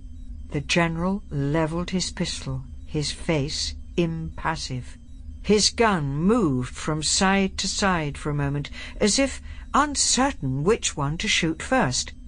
Then it stopped at the doctor. His finger tightened, his eyes narrowed as he aimed. Polly began to scream hysterically. A shattering noise came from outside the tracking room. The crack of rifle shots, followed by the grating rattle of cyber weapons. The doors burst open inwards, and a guard staggered through, his tunic smoking, dead before he collapsed on the floor of the tracking room. The guards inside levelled their weapons, but before they could take aim across the crowded room, the tall figure of a Cyberman appeared. General Cutler wheeled round and aimed his automatic at the Cyberman. The technicians ducked beneath their consoles as Cutler fired. The bullet hit the Cyberman's front armor and ricocheted off with a slight clang. Then the Cyberman fired back. The rattle of the cyber weapon was followed by a moment's silence. Had the general been hit? His gun was still leveled. He seemed to be trying to focus. Then, as the others watched, horrified, the telltale wisp of smoke crept from the collar of his tunic. His eyes clouded, and the gun dropped from his fingers. Almost in slow motion, the general's long body fell forward to the floor in death. Silence! The harsh voice of the Cyberman filled the room. Anyone who moves will be killed instantly. He walked slowly and ponderously towards the center of the tracking room. Behind him, two more Cybermen entered, weapons leveled. The men in the room seemed this time frozen to the spot, like statues. The new cyber leader, wearing a black helmet, loomed over them all with terrifying authority. The doctor stepped forward. Immediately the cyber leader swung round to face him, weapon levelled. The doctor held up his hand. Do not shoot. I wish to speak to you. He turned and pointed to Barclay and his two companions, who were still flanked by the two armed guards. We owe our lives to you. He pointed down at the dead General Cutler. This man was about to kill us. Krang, the new cyber leader, gestured at the guards with his cyber weapon. Drop your guns. They are useless against us. Without hesitation, the two guards flung down their carbines and raised their hands. Krang pointed to the doctor and his companions. You four will go over there and join the others. The doctor, Ben, Polly, and Barclay moved backwards with the two guards towards the end of the tracking room where the Cybermen were herding the base technicians. There's gratitude for you. Ben had recovered his wits and voice. We saved their grotty planet for what? Shh, whispered the doctor. But it was too late. The Cybermen had heard. Krang turned to face them. Saved Mondas, we do not believe you. We have seen a rocket missile aimed at Mondas. Again the doctor stepped forward, hands grasping the lapels of his long black cloak. That is so, and we have prevented it being fired at you. We have therefore helped you. Now, I suggest you help us in return. Ben shrugged his shoulders and turned away in disgust. You're wasting your time talking to them geezers. But the cyber leader raised his hand for silence. What do you ask in return for this? The doctor looked at him, his head tilted back, his authority, now that Cutler was gone, preeminent in the room. Even the technicians and guards hung on his every word, seeming to recognize that he was their new spokesman. Your planet is finished. It will disintegrate. We know that is why you have come here, so why not stay and live in peace with us? The impassive black mask of the Cyberman stared back at him. We will confer, conceded Krang. Keep your places. Anyone who moves will be killed instantly. He motioned to the other two Cybermen, and together they walked to the control end of the tracking room and gathered behind Cutler's console. Dyson turned nervously to the doctor. Can we trust them? Ben shook his head gloomily. You kidding? Course we can't. Tush! The doctor gestured nervously with his long hands. It's all we can do. We must play for time. The Cybermen now turned back towards the men. Well, asked the doctor, what have you decided? We cannot talk while that missile is still aimed at Mondas. It must be disarmed first. The doctor held up his hand. One moment. He turned and beckoned Dyson and Barclay towards him. As they put their heads together, he whispered, Can you disarm the rocket? Barclay nodded. Why, yes, Doctor, but... The doctor nodded. Good. This will give us time. Ben had also caught the doctor's remarks, and now nodded excitedly. Time for Mondas to burn itself out, he asked in a hoarse whisper. The doctor gave him a quick nod, flicked his finger to his lips for silence, and turned back again. We have agreed to your terms, he called across the tracking room. We will remove the warhead from the rocket. It must be removed below ground level. For answer, the doctor turned to Barclay. The physicist nodded.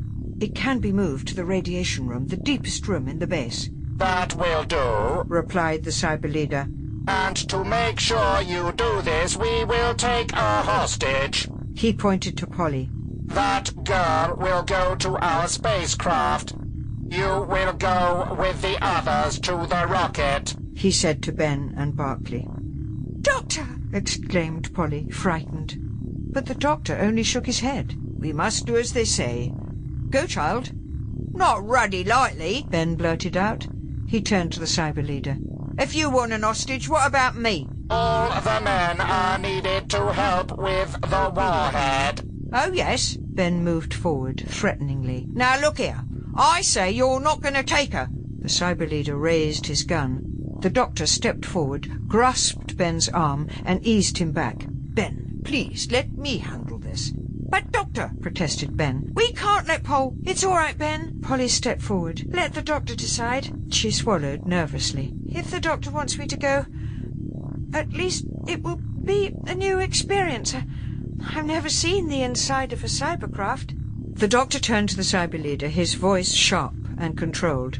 Do you give us your word that she will be returned safely when the bomb is stowed away? Yes, I give you my word, replied the cyber leader in his icy monotone. To her surprise, Polly had been blindfolded for the trip across to the spacecraft. Before leaving the base, she had put on one of the thick fur parkas worn by the guards. Now, seated in a small cabin aboard the cybercraft, her blindfold removed, she felt extremely grateful for the thick polar clothing. The chair to which she had been fastened by metal clamps across her waist and around her wrist reminded her of an electric chair. She shuddered at the thought. The cybercraft seemed to be unheated, then she remembered that the doctor had said that the Cybermen, being creatures of plastic and metal, not flesh and blood, would have no need of heat. They were impervious to heat and cold alike. But what about the human hostage? The South Pole ground temperature must be thirty or more below zero. As the cold began to chill her, she tried to move her arms, but the clamps held her firmly in place.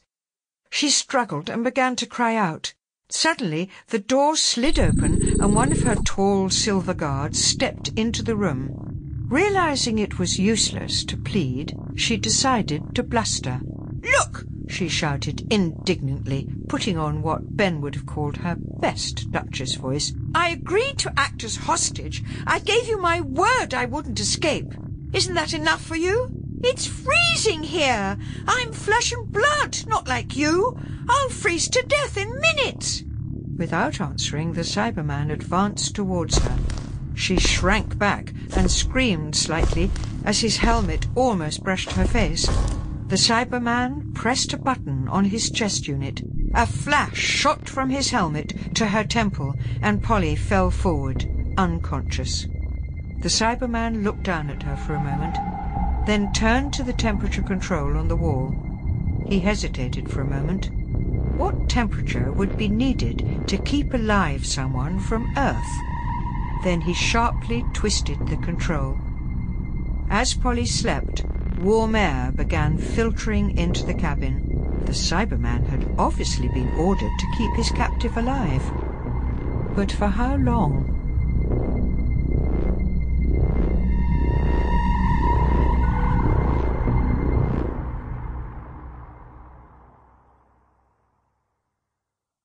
Chapter 12 Resistance in the Radiation Room Geneva calling, South Polar Base, Geneva to South Pole, are you receiving me?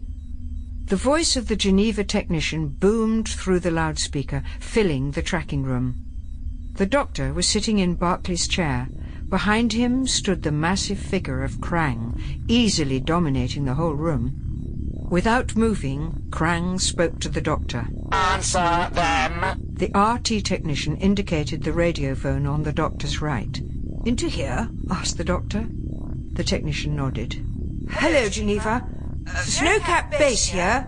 To his surprise, his own voice echoed through the loudspeaker.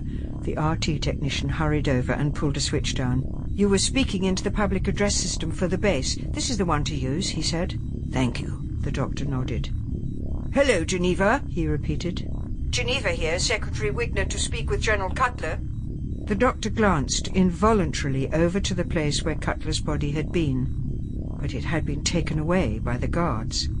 The General is not here at the moment. I have been... He suddenly became aware of the cold metal shaft of a cyber weapon pressing against the side of his neck. Left in charge here temporarily. Who is that speaking? asked Wigner. The doctor shook his head impatiently. There's no time to discuss that now, sir. Tell General Cutler that there have been mass landings of Cybermen in many parts of the world. We have had no report for... Suddenly, cries and screams came over the loudspeaker system, followed by the dreaded rattle of a cyber weapon. The space technicians glanced at each other in horrified silence. Geneva, called the doctor urgently. Geneva, are you there? What has happened? Secretary Wigner. After a moment's silence, a new voice came over the loudspeaker. It was harsh, metallic, unmistakably similar to the other Cybermen, but with a slightly deeper tone. Geneva is now ours. The Earth has been taken over by Mondas. Only scattered pockets of resistance remain, and these are being dealt with. Remove yourself, rasped the voice of Krang behind the doctor's ear. He rose from his seat, and Krang sat down in Barclay's chair. The cyber leader leant forward and spoke into the mic. South Pole takeover complete. Again, the voice of the cyber leader came over the loudspeaker. This is Cyber Leader Gurn. I am now in control of the Earth. No time must be wasted. Mondas is in great danger. We cannot absorb much more energy from Earth. The doctor nodded his head in confirmation. You must proceed with your second objective. We are proceeding according to plan, confirmed the flat tones of Krang. Report to me as soon as you are ready, the cyber controller said. We must have time to evacuate. There was a click, and then silence. The doctor, who had been listening to the exchange, gasped as a thought struck him. He leant forward. I don't understand your friend. What does he mean, evacuate? How can you return to Mondas now? The cyber leader looked stolidly ahead. We will not discuss our plans with you. Oh, commented the doctor.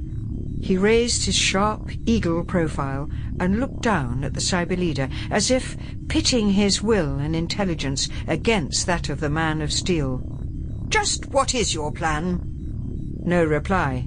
It's obvious then, isn't it? The doctor continued. Your second objective is the destruction of Earth. Quickly the doctor turned, ran across, and shouted into the mic. Barclay! Ben! Do not help them! Do you hear me? Before he could explain further, the steel hand of the cyber leader clamped over the doctor's, flung it aside, and pushed back the switch with such violence that it almost broke in his steel grip. The base radiation room, a long, low, vault-like chamber lined with lead to prevent the escape of radiation, was situated beneath the rocket silo.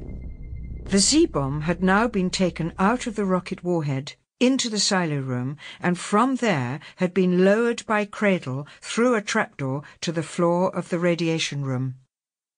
Beside the Z-bomb, a series of hexagonal manhole covers led down to a small nuclear reactor pile which provided the base with light, heating and power. The reactor rested on nothing but the solid bedrock of the Antarctic. Ben, Barclay, Dyson and one of the technicians were easing the bomb onto a trolley in readiness for its removal to the left-hand side of the room. They looked like spacemen in their bulky white anti-radiation suits and perspex head visors. Do not help them! The doctor's voice boomed through the loudspeakers. They looked up at a small monitor screen showing the tracking room.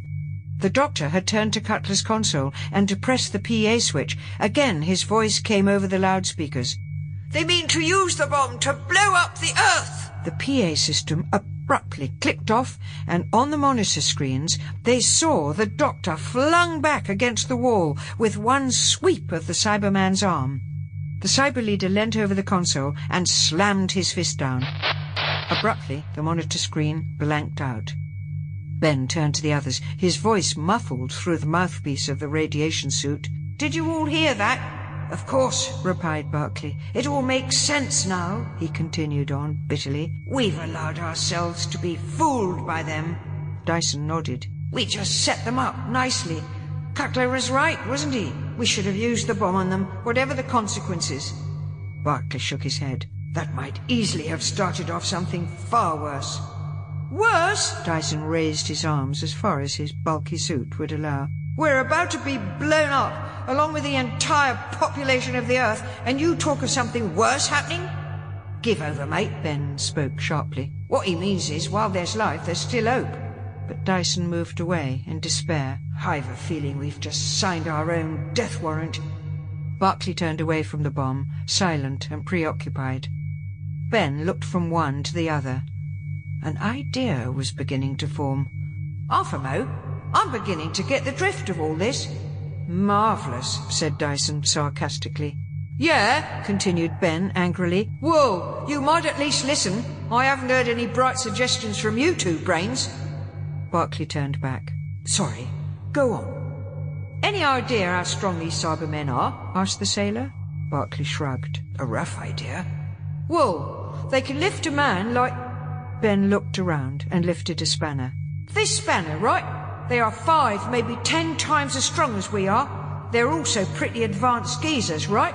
Way ahead of us in science and technology? Dyson snapped irritably. What's all this got to do with it? Plenty. If they're so strong and clever, why do they want us to do the work for them? They could shift this bomb in half the time. What's more, you must have noticed that the cyber guard always stays outside this room, watching us through that door.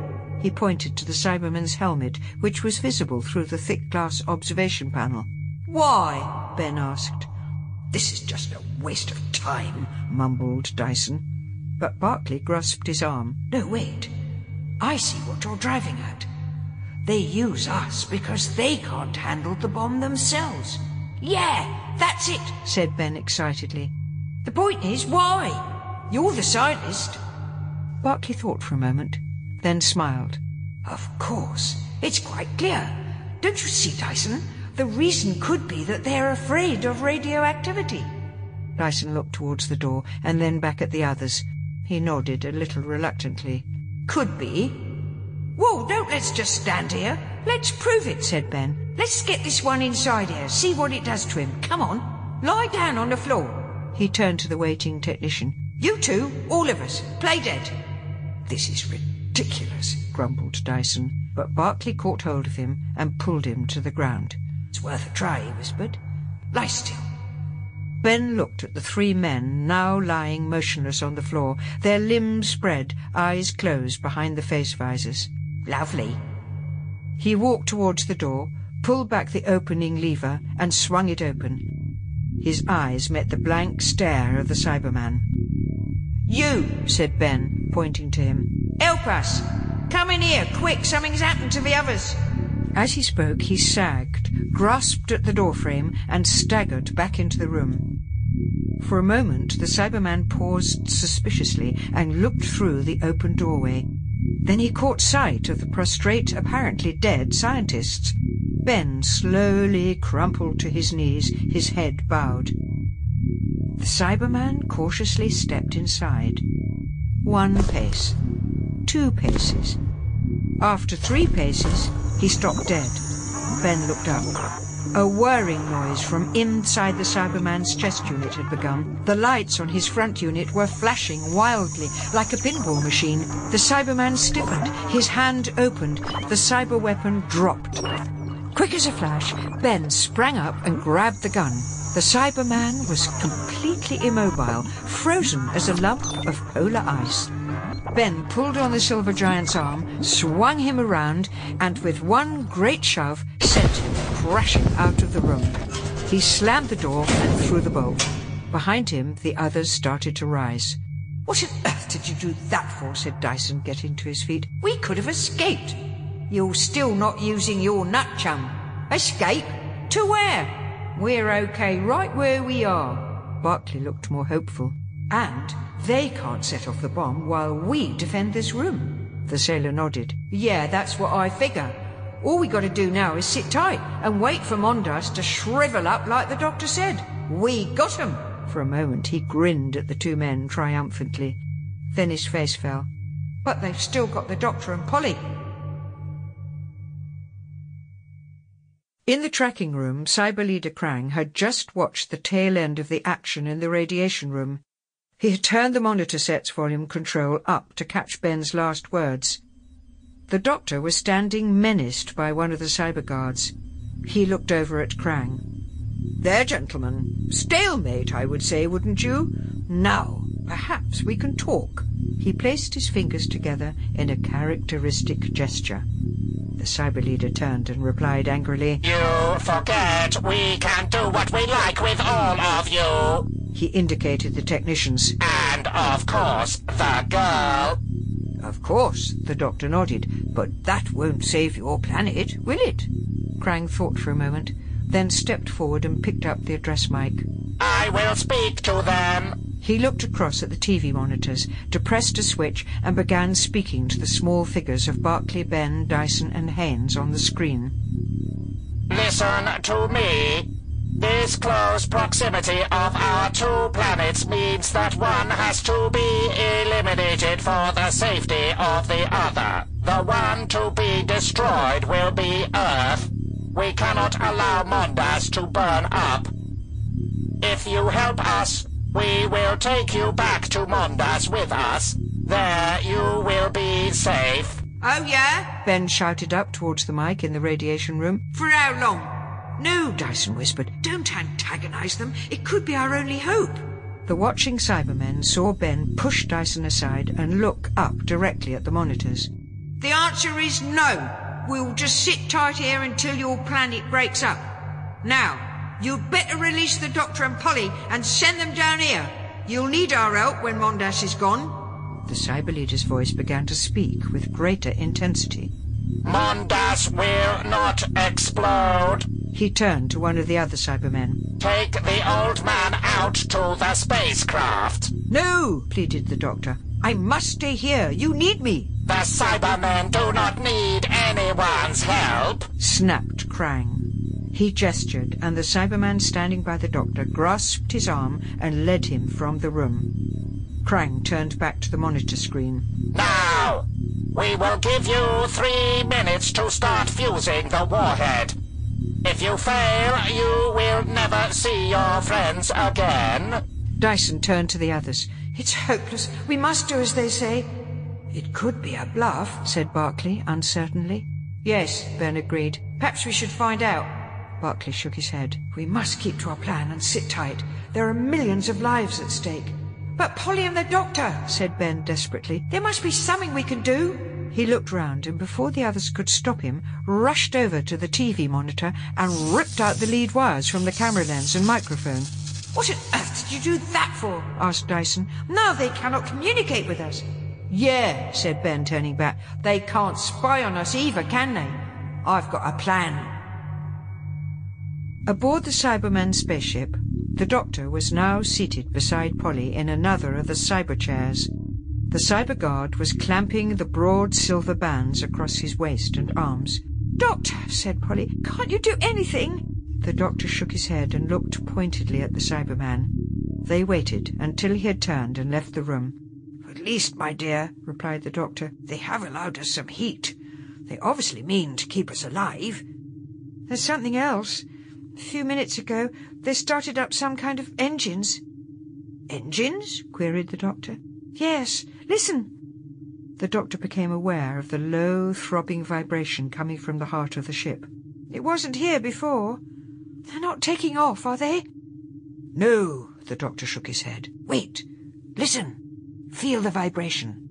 I don't believe it is the engines. Their bodies were vibrating with the rest of the cybership. Mondas must be causing this. Mondas? queried Polly. This spaceship gets its energy from Mondas. It must be absorbing too much. Do you mean it will blow up, Doctor? I don't know, child. I really don't know. The men in the radiation room were having an urgent council of war.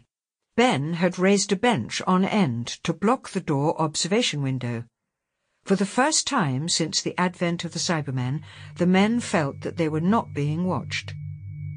Ben pointed to the Z-bomb. What's it weigh, then? Dyson smiled. You're not thinking of trying to carry that around, are you? Who's asking you, laughing boy? Ben retorted. He turned to Barclay. Can it be shifted? Barclay shook his head. It would be an impossible job, I'm afraid. To use it as you would intend to use it, that is. Well, Ben looked around. What is movable in this room? Something that a bloke could carry? Nothing, replied Dyson decisively. You're wasting your time and ours. He looked at his watch. The three minutes is nearly up anyway. Ben turned to Barclay. Think, man! He went over to the reactor manholes and pointed. Is there anything radioactive down there? Yes, replied Barclay, coming over. Of course. The base nuclear reactor that supplies all the power.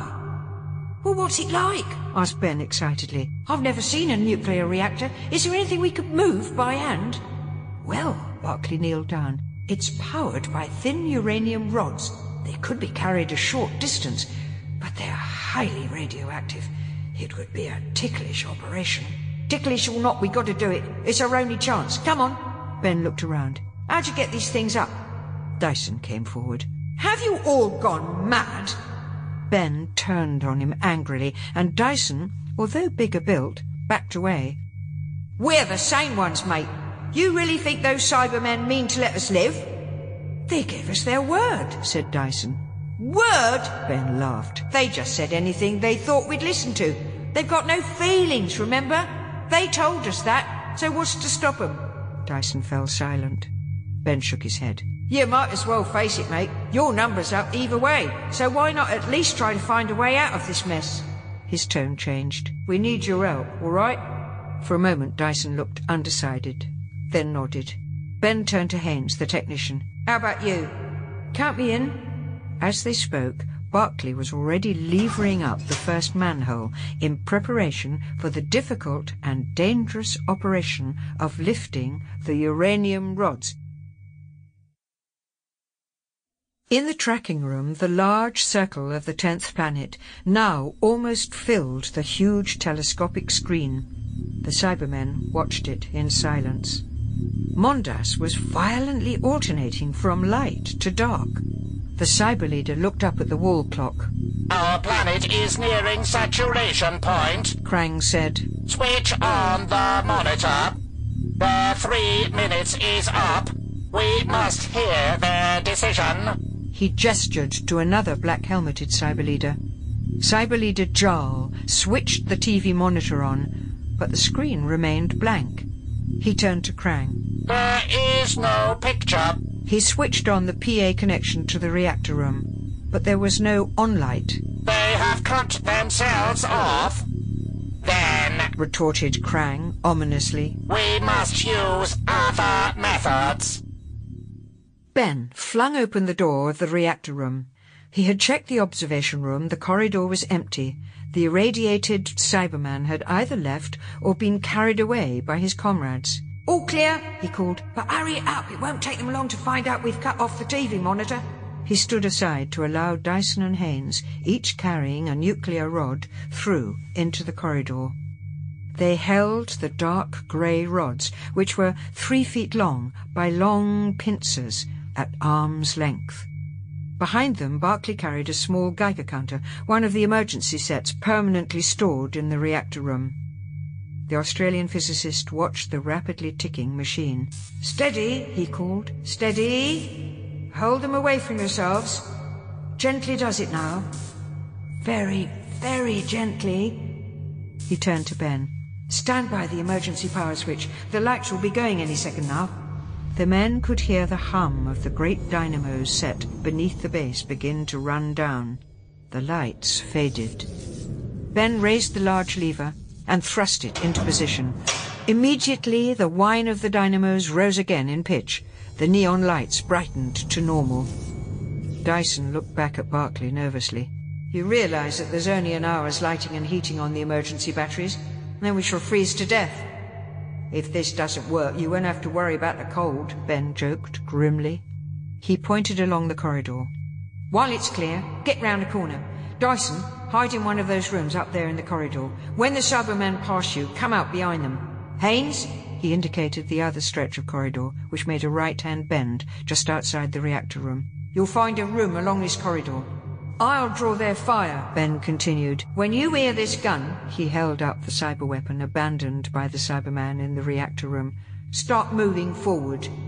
Ben and Barclay watched as the two men lumbered awkwardly away down the corridors in their bulky radiation suits, gingerly carrying the deadly grey rods in front of them. Ben turned to Dr. Barclay.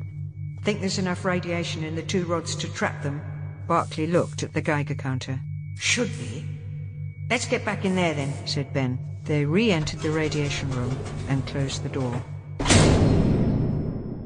Inside the tracking room, the second cyber leader, Jarl, had mounted a pair of cylinders, very like a skin diver's compressed air kit, on his back. A black corrugated pipe led to a nozzle held in front of him. Krang inspected Jarl. We will not use this gas unless we have to. We need them conscious. The cyber leader unstrapped a small black transmitting unit used to keep in contact with the cyber ship and placed it on the desk. He then unclipped the cyber weapon held underneath his chest unit. He turned and beckoned to the other Cyberman. As the captive technicians watched, the Cybermen filed out after Krang and Jarl. There was a moment's relief in the tracking room after the Cybermen had left. The RT technician jumped up, ran over and tried the door. It was locked. He turned back to the others. We could break it down. Rogers, the base's senior engineer, shook his head. They'd soon hear us and return, and then there'd be more killing. We've got to help them. The RT technician pointed at the blank screen of the reactor room, but again Rogers shook his head. That sailor's a very resourceful man. They've obviously got a plan of some kind. If we start acting on our own initiative, it could upset it. The best thing we can do is sit tight. Ben had opened the reactor room door slightly and was looking along the corridor. He saw the tall frame and black helmet of Krang turn the corner and darted back inside, still leaving the door slightly ajar. They're coming. Quick, behind the door. As the heavy tramp of the Cybermen resounded along the metal-floored corridor, the two men positioned themselves behind the door. Outside, the heavy footsteps stopped. Krang's voice rasped through the slightly open door. Your three minutes is up. What is your decision? The two men stood stock still without answering. We shall be forced to kill you. Went on Krang. We will give you one more chance to come out and yield us the Z-bomb. Come in and get us! yelled Ben. Krang nodded to Jarl, who thrust the gas nozzle through the crack in the door. The Cyberman turned the control knob to full, and the gas hissed out in a steady stream. Inside, as the thin stream of white gas started spreading through the doorway, Barclay started to cough. The gas was beginning to seep through the breathing filter on his helmet. Keep your position, whispered Ben. He ran over to the far wall, levelling his cyber weapon at the doorway. Now, he called. Barclay leant forward, grasped the door lever, and keeping safely behind it, swung the heavy lead-covered door wide open. Ben saw Jarl outlined in the cloud of white gas in the corridor. Hardly stopping to aim, he levelled the cyber weapon and fired. The rattle was deafening in the radiation room. Through the clouds of gas, Ben saw the tall Cyberman drop the nozzle, raise his hands in the air, and stagger back. Quickly, the agile sailor leapt to one side as Krang and the other Cybermen fired their weapons through the radiation room door. Ben reached Barclay, now almost doubled up behind the door. The nozzle of the gas cylinder continued to spurt out a white stream of gas. Barclay gasped in Ben's ear. I, I, I can't hold out much longer. Ben, his eyes and nose also streaming from the tear gas, croaked, where are Dyson and Haines? The Cybermen were having difficulty seeing in through the heavy white cloud. A Cyberman stepped over Charles' body, but Krang stopped him. No, that is what they want. We shall be immobilized if we enter the radiation room. Let the gas do its work. The Cyberman stepped back. The whole corridor was now full of the smoke-like gas, but behind the Cyberman's backs, the white-clad figure of Haines was approaching stealthily, holding the nuclear rod before him. Suddenly his head began to swim with the tear gas. He coughed violently. The end Cyberman wheeled round and made out his figure through the swirling clouds of gas. For a moment he paused, irresolute. Clad in the radiation suit, with its square helmet, Haines looked not unlike another Cyberman. The Cyberman called to Krang, who turned and saw the technician advancing down the corridor.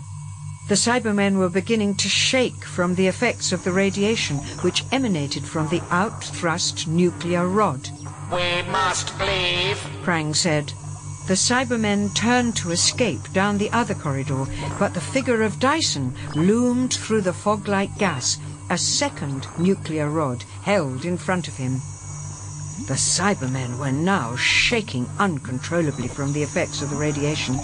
Krang raised his cyber weapon and turned from one man to the other, trying to make out a target.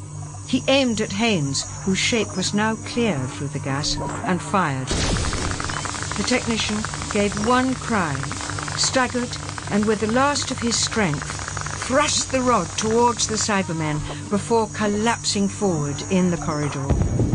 Ben choking and almost insensible from the gas, reeled out into the doorway and aimed point blank at the cyber leader. His gun rattled. Krang slowly turned, his weapon still levelled, and for one moment Ben thought he was going to fire. Like a forest giant, the dead cyber leader slowly toppled forward, crashing onto Jarl's body. Ben ran forward, felt for the control wheel on the gas cylinders, and quickly turned them off. As the gas began to clear, he saw that the other three Cybermen had frozen into position, their weapons pointed uselessly downwards. Lights were flashing on their chest units. As Ben raised the cyber weapon, their chest lights died out, and one by one the Cybermen teetered and fell. Dyson appeared, stepping gingerly over the cyber bodies. He was still carrying the nuclear rod. Quick! said Ben, coughing from the effects of the gas. I'll get Barclay out of here. Dyson carefully placed the nuclear rod in the corridor and helped Ben drag Barclay away along the corridor. As they passed Haines, they glanced at him quickly and shuddered. His eyes were staring upwards in death. They staggered up the stairs at the end of the corridor, ripped off their helmets, and gulped in the clear air.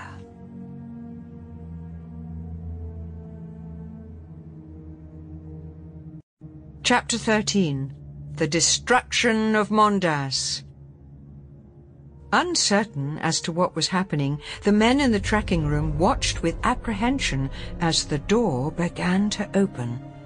They braced themselves for the reappearance of the Cybermen, but to their surprise, Ben and Dyson staggered in, supporting Barclay between them.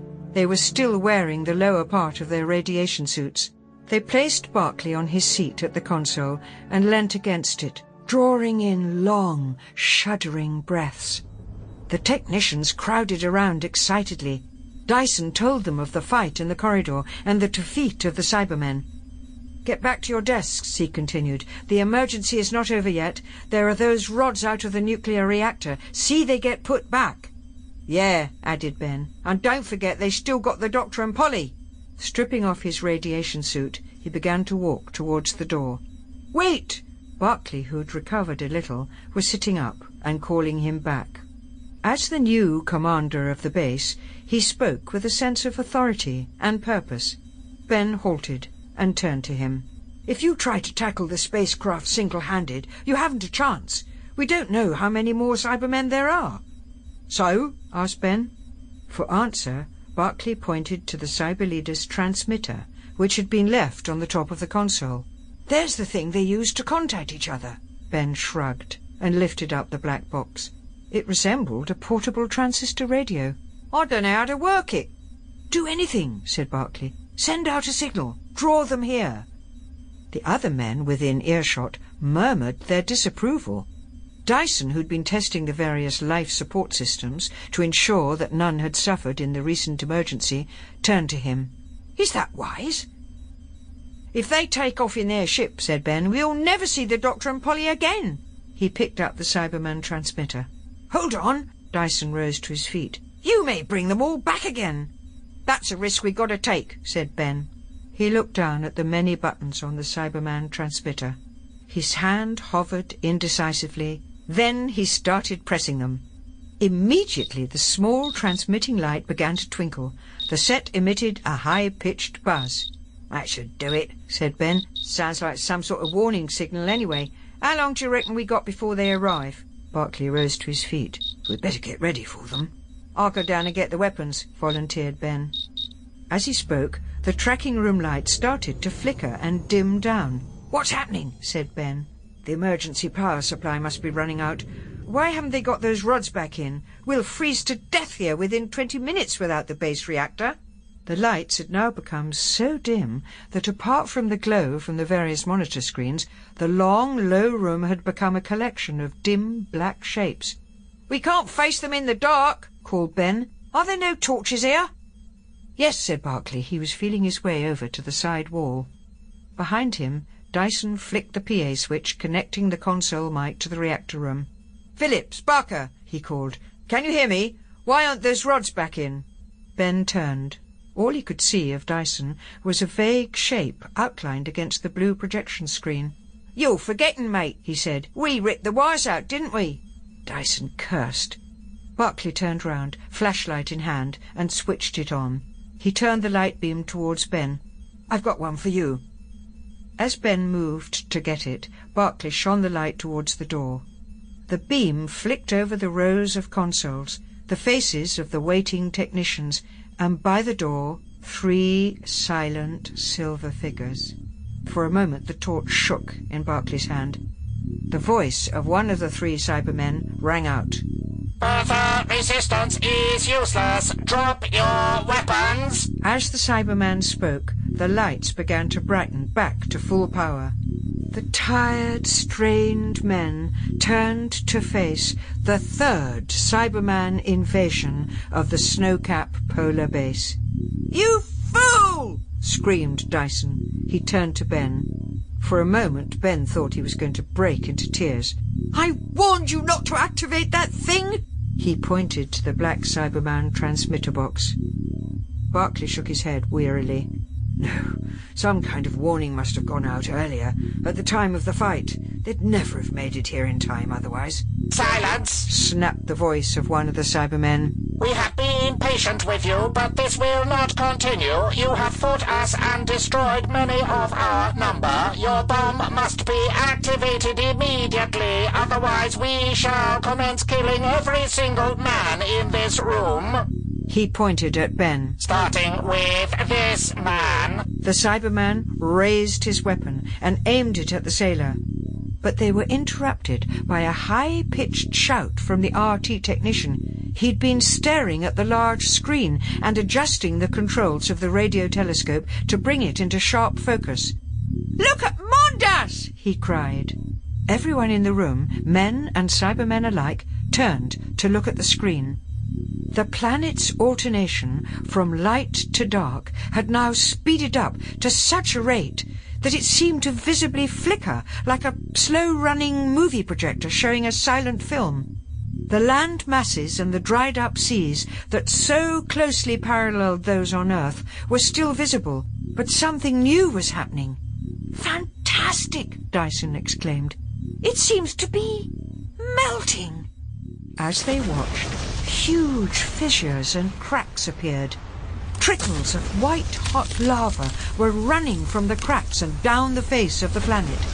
The whole surface seemed to be bubbling and erupting, creating thousands of minor volcanoes. The land masses began distorting and running together. The glare from the planet was now so intense that they had to shield their eyes to look at it. It's falling to bits! exclaimed Ben. The end of Mondas! Barclay's voice rang out triumphantly. The doctor was right! In their excitement, they had forgotten the Cybermen standing behind them. The cosmic drama on the huge screen had taken all their attention. Now Ben turned to see how the Cybermen were reacting to the end of their planet. Look! he called. The men turned to look at the three silver figures. Like their planet, the Cybermen seemed to be suffering a visible change. Their arms had dropped. The cyber weapons had fallen to the floor. Each was teetering slightly on his feet. As the men watched, they slowly began collapsing down on one knee, then the other. Finally, they pitched forwards onto the floor. Ben ran over and picked up one of the cyber weapons, but it was unnecessary. The plastic, accordion-like chest units of the Cybermen were already turning soft, as though the plastic was melting. Cracks appeared, and a grey, evil-looking foam began coursing out. They're shriveling, said Ben. Behind him, Dyson calmly gazed down at the three Cybermen. They must have been completely dependent on power from Mondas. They had no time to transfer their power unit to Earth. They turned back to look at the tenth planet. But it existed no longer. A huge, shifting, amoeba-like corona of gas surrounded its few solid remaining segments. It's turned into a supernova, said Barclay. In half an hour, it will disperse to the far corners of the universe. They watched the distorted flare of gas grow fainter and fainter as it spun away from Earth. The technician struggled vainly to keep it in the telescope lens. Abruptly, the RT system spluttered into life, and the voice of Terry Cutler came through, ringing loud and clear of all static. Zeus 5 to Snowcap. Are you reading me? Come in, please. Zeus 5 to Snowcap, are you receiving me? Quick, Barclay turned to Dyson. Answer him. Dyson leant over and spoke into the mic. Snowcap to Zeus 5, hearing you loud and clear. After a moment's pause, Cutler's voice came over. Say, what's happened? Where have you been? Here, give it to me, said Barclay. Dyson moved aside and Barclay sat down at the console. Snowcap to Zeus 5, report your fuel position. Okay. Everything's suddenly working normally. How about getting me out of here? We are on emergency power at the moment. We will handle your splashdown as soon as we get full power back. He turned to Dyson, relieved to be back at work once more. Start checking on the base's main units. Dyson nodded and hurried back to his console. All over the room, the men had now resumed their normal positions and were starting the complicated splashdown procedure. Ben looked from one to the other in bewilderment. Hey, he said, what about the doctor and Polly? They may have killed them. But both men, utterly engrossed in their routine jobs, were oblivious to his words. Without waiting for a reply, Ben rushed over to the dead Cybermen, picked up one of the fallen weapons, and dashed out of the door. Again the base loudspeakers crackled into life. Snowcap, Geneva here. Immediately Barclay leant forward, pressed the switch down, and responded. Hello, Geneva. Snowcap here, fully operational. Wigner's voice came over. Snowcap, who is that, Dr. Barclay? Yes, we're getting full power back. The danger is apparently over. What is the global situation? The Cyberman menace has ended all over the world. We are just picking up the pieces. Let me have a full report as soon as you can. Wigner's clipped voice cut off abruptly as he moved on in his roundup of the ISC bases. Barclay leant back for a moment and grinned across at Dyson. We certainly will, he said, speaking to no one in particular. Did you hear that? He laughed ironically for a moment. He wants a full report. He raised his hands in the air in a desperate gesture. Where exactly do we begin? The cybership had also been affected by the energy loss. The vibration had died away, and a great flash had lit up the forward compartment, followed by the unpleasant smell of burning plastic as Mondas disintegrated. The Doctor and Polly were struggling to get out of their bonds, but the silver bands held them. If only you could reach that control! The Doctor nodded over the wall beyond where the controls activating the bands were situated. Polly tentatively stretched out one of her long legs, but it was quite impossible to reach it from her chair. It's no use, Doctor, she wailed despairingly. Already the Arctic cold had begun to seep into the abandoned spacecraft. The bright alloy walls seemed to be losing their luster. It was as though several years of slow corrosion were being telescoped into as many minutes. The only lights still working were the phosphorescent emergency lighting panels. Polly saw something. She held her breath. The door was opening slowly. Doctor! Doctor! Look! she called. The doctor jerked his head around. The muzzle of a cyber weapon was poking through the doorway at them. The sudden shock seemed to prove too much for the doctor. His head slumped forward, eyes glazed, just as Ben stepped into the room.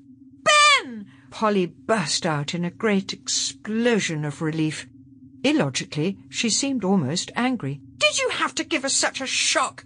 And what took you so long? Ben grinned down at her. Sure you want to hear it right now, Duchess? Well, he leant back against the wall. There's nothing I like better than a captive audience. So here goes. Don't you dare! Polly squealed. She nodded over to the wall unit. The controls are over there. Just press them and make it quick. Will do. Ben glanced at the doctor, but the doctor didn't look up. He went over to the wall and pressed the button. The straps receded into the chair and Polly jumped up. She started rubbing her cramped wrists. Oh, boy, Polly said. I'm frozen. I'll never grumble about the TARDIS's heating system again after this. But Ben wasn't listening. He was looking down at the doctor. What's happened to him? I don't know, said Polly. She came closer. The doctor's head was slumped forward. his eyes open. He seemed to faint when you came through that door. Ben bent down and snapped his fingers in front of the doctor's face. Hey, Doc, come on. Wakey, wakey. It's all right now. It's all over. His words seemed to rouse the doctor. He slowly stirred and raised his eyebrows. What? What did you say? It's all over? Is that what you said? He shook his head. His eyes gazed past Ben. It was as though he was seeing ahead a great way into time. That's where you're wrong, my boy. It isn't over. It's not over by a long way. What you on about, Doctor? said Ben. For answer, the doctor stood up. Oh, we must get back to the TARDIS immediately. Are you all right, Doctor? said Polly. The doctor shook off her supporting arm. We must go now. What's the hurry? asked Ben. Mondas has broken up. There's nothing more to fear from the Cybermen. Aren't we going to go back to the South Pole base to say goodbye? The doctor shook his head impatiently. No, no. We must go, I say. The doctor drew his borrowed parka around him and hurried out through the door. What's happened to him? Polly looked at Ben. Search me doesn't seem to know where he is. Polly shivered. Please, Ben, let's get out of here. They trudged across towards the TARDIS, now half snowed up. The wind had died. The moon was casting a luminous glow over the gleaming polar wastes. Polly paused for a minute, Ahead of them, they could see the doctor trudging through the last few yards of snow to the door of the TARDIS. Polly looked around. The drifting snow had completely covered the dead bodies of the Cybermen. The polar scene had an incredible purity and innocence, like a dream landscape. It's beautiful here, said Polly. I don't suppose we'll ever see it again. We'll become part of it if we don't keep moving. Come on, Duchess. He grabbed Polly's arm and led her on towards the TARDIS. The doctor had already opened the door and walked inside. As Ben and Polly entered and began stripping off their furs, there was no sign of the doctor. They went through into the TARDIS's equipment room and hung up their heavy international space control parkas. We really should return these, you know, said Polly, practical as ever. Ben shrugged his shoulders. I reckon we've earned them. Anyway, they've got ours. His face looked set and preoccupied. Polly peered at him anxiously. Aren't you glad to be back inside here? said Polly. I never thought I'd get so used to this place that I'd call it home, but after the last few hours, it seems like paradise. She turned to walk out into the main TARDIS control room, but Ben stopped her. Half a mo, Duchess. It's the doctor. I don't think he'll last much longer. Polly turned a little pale. What do you mean?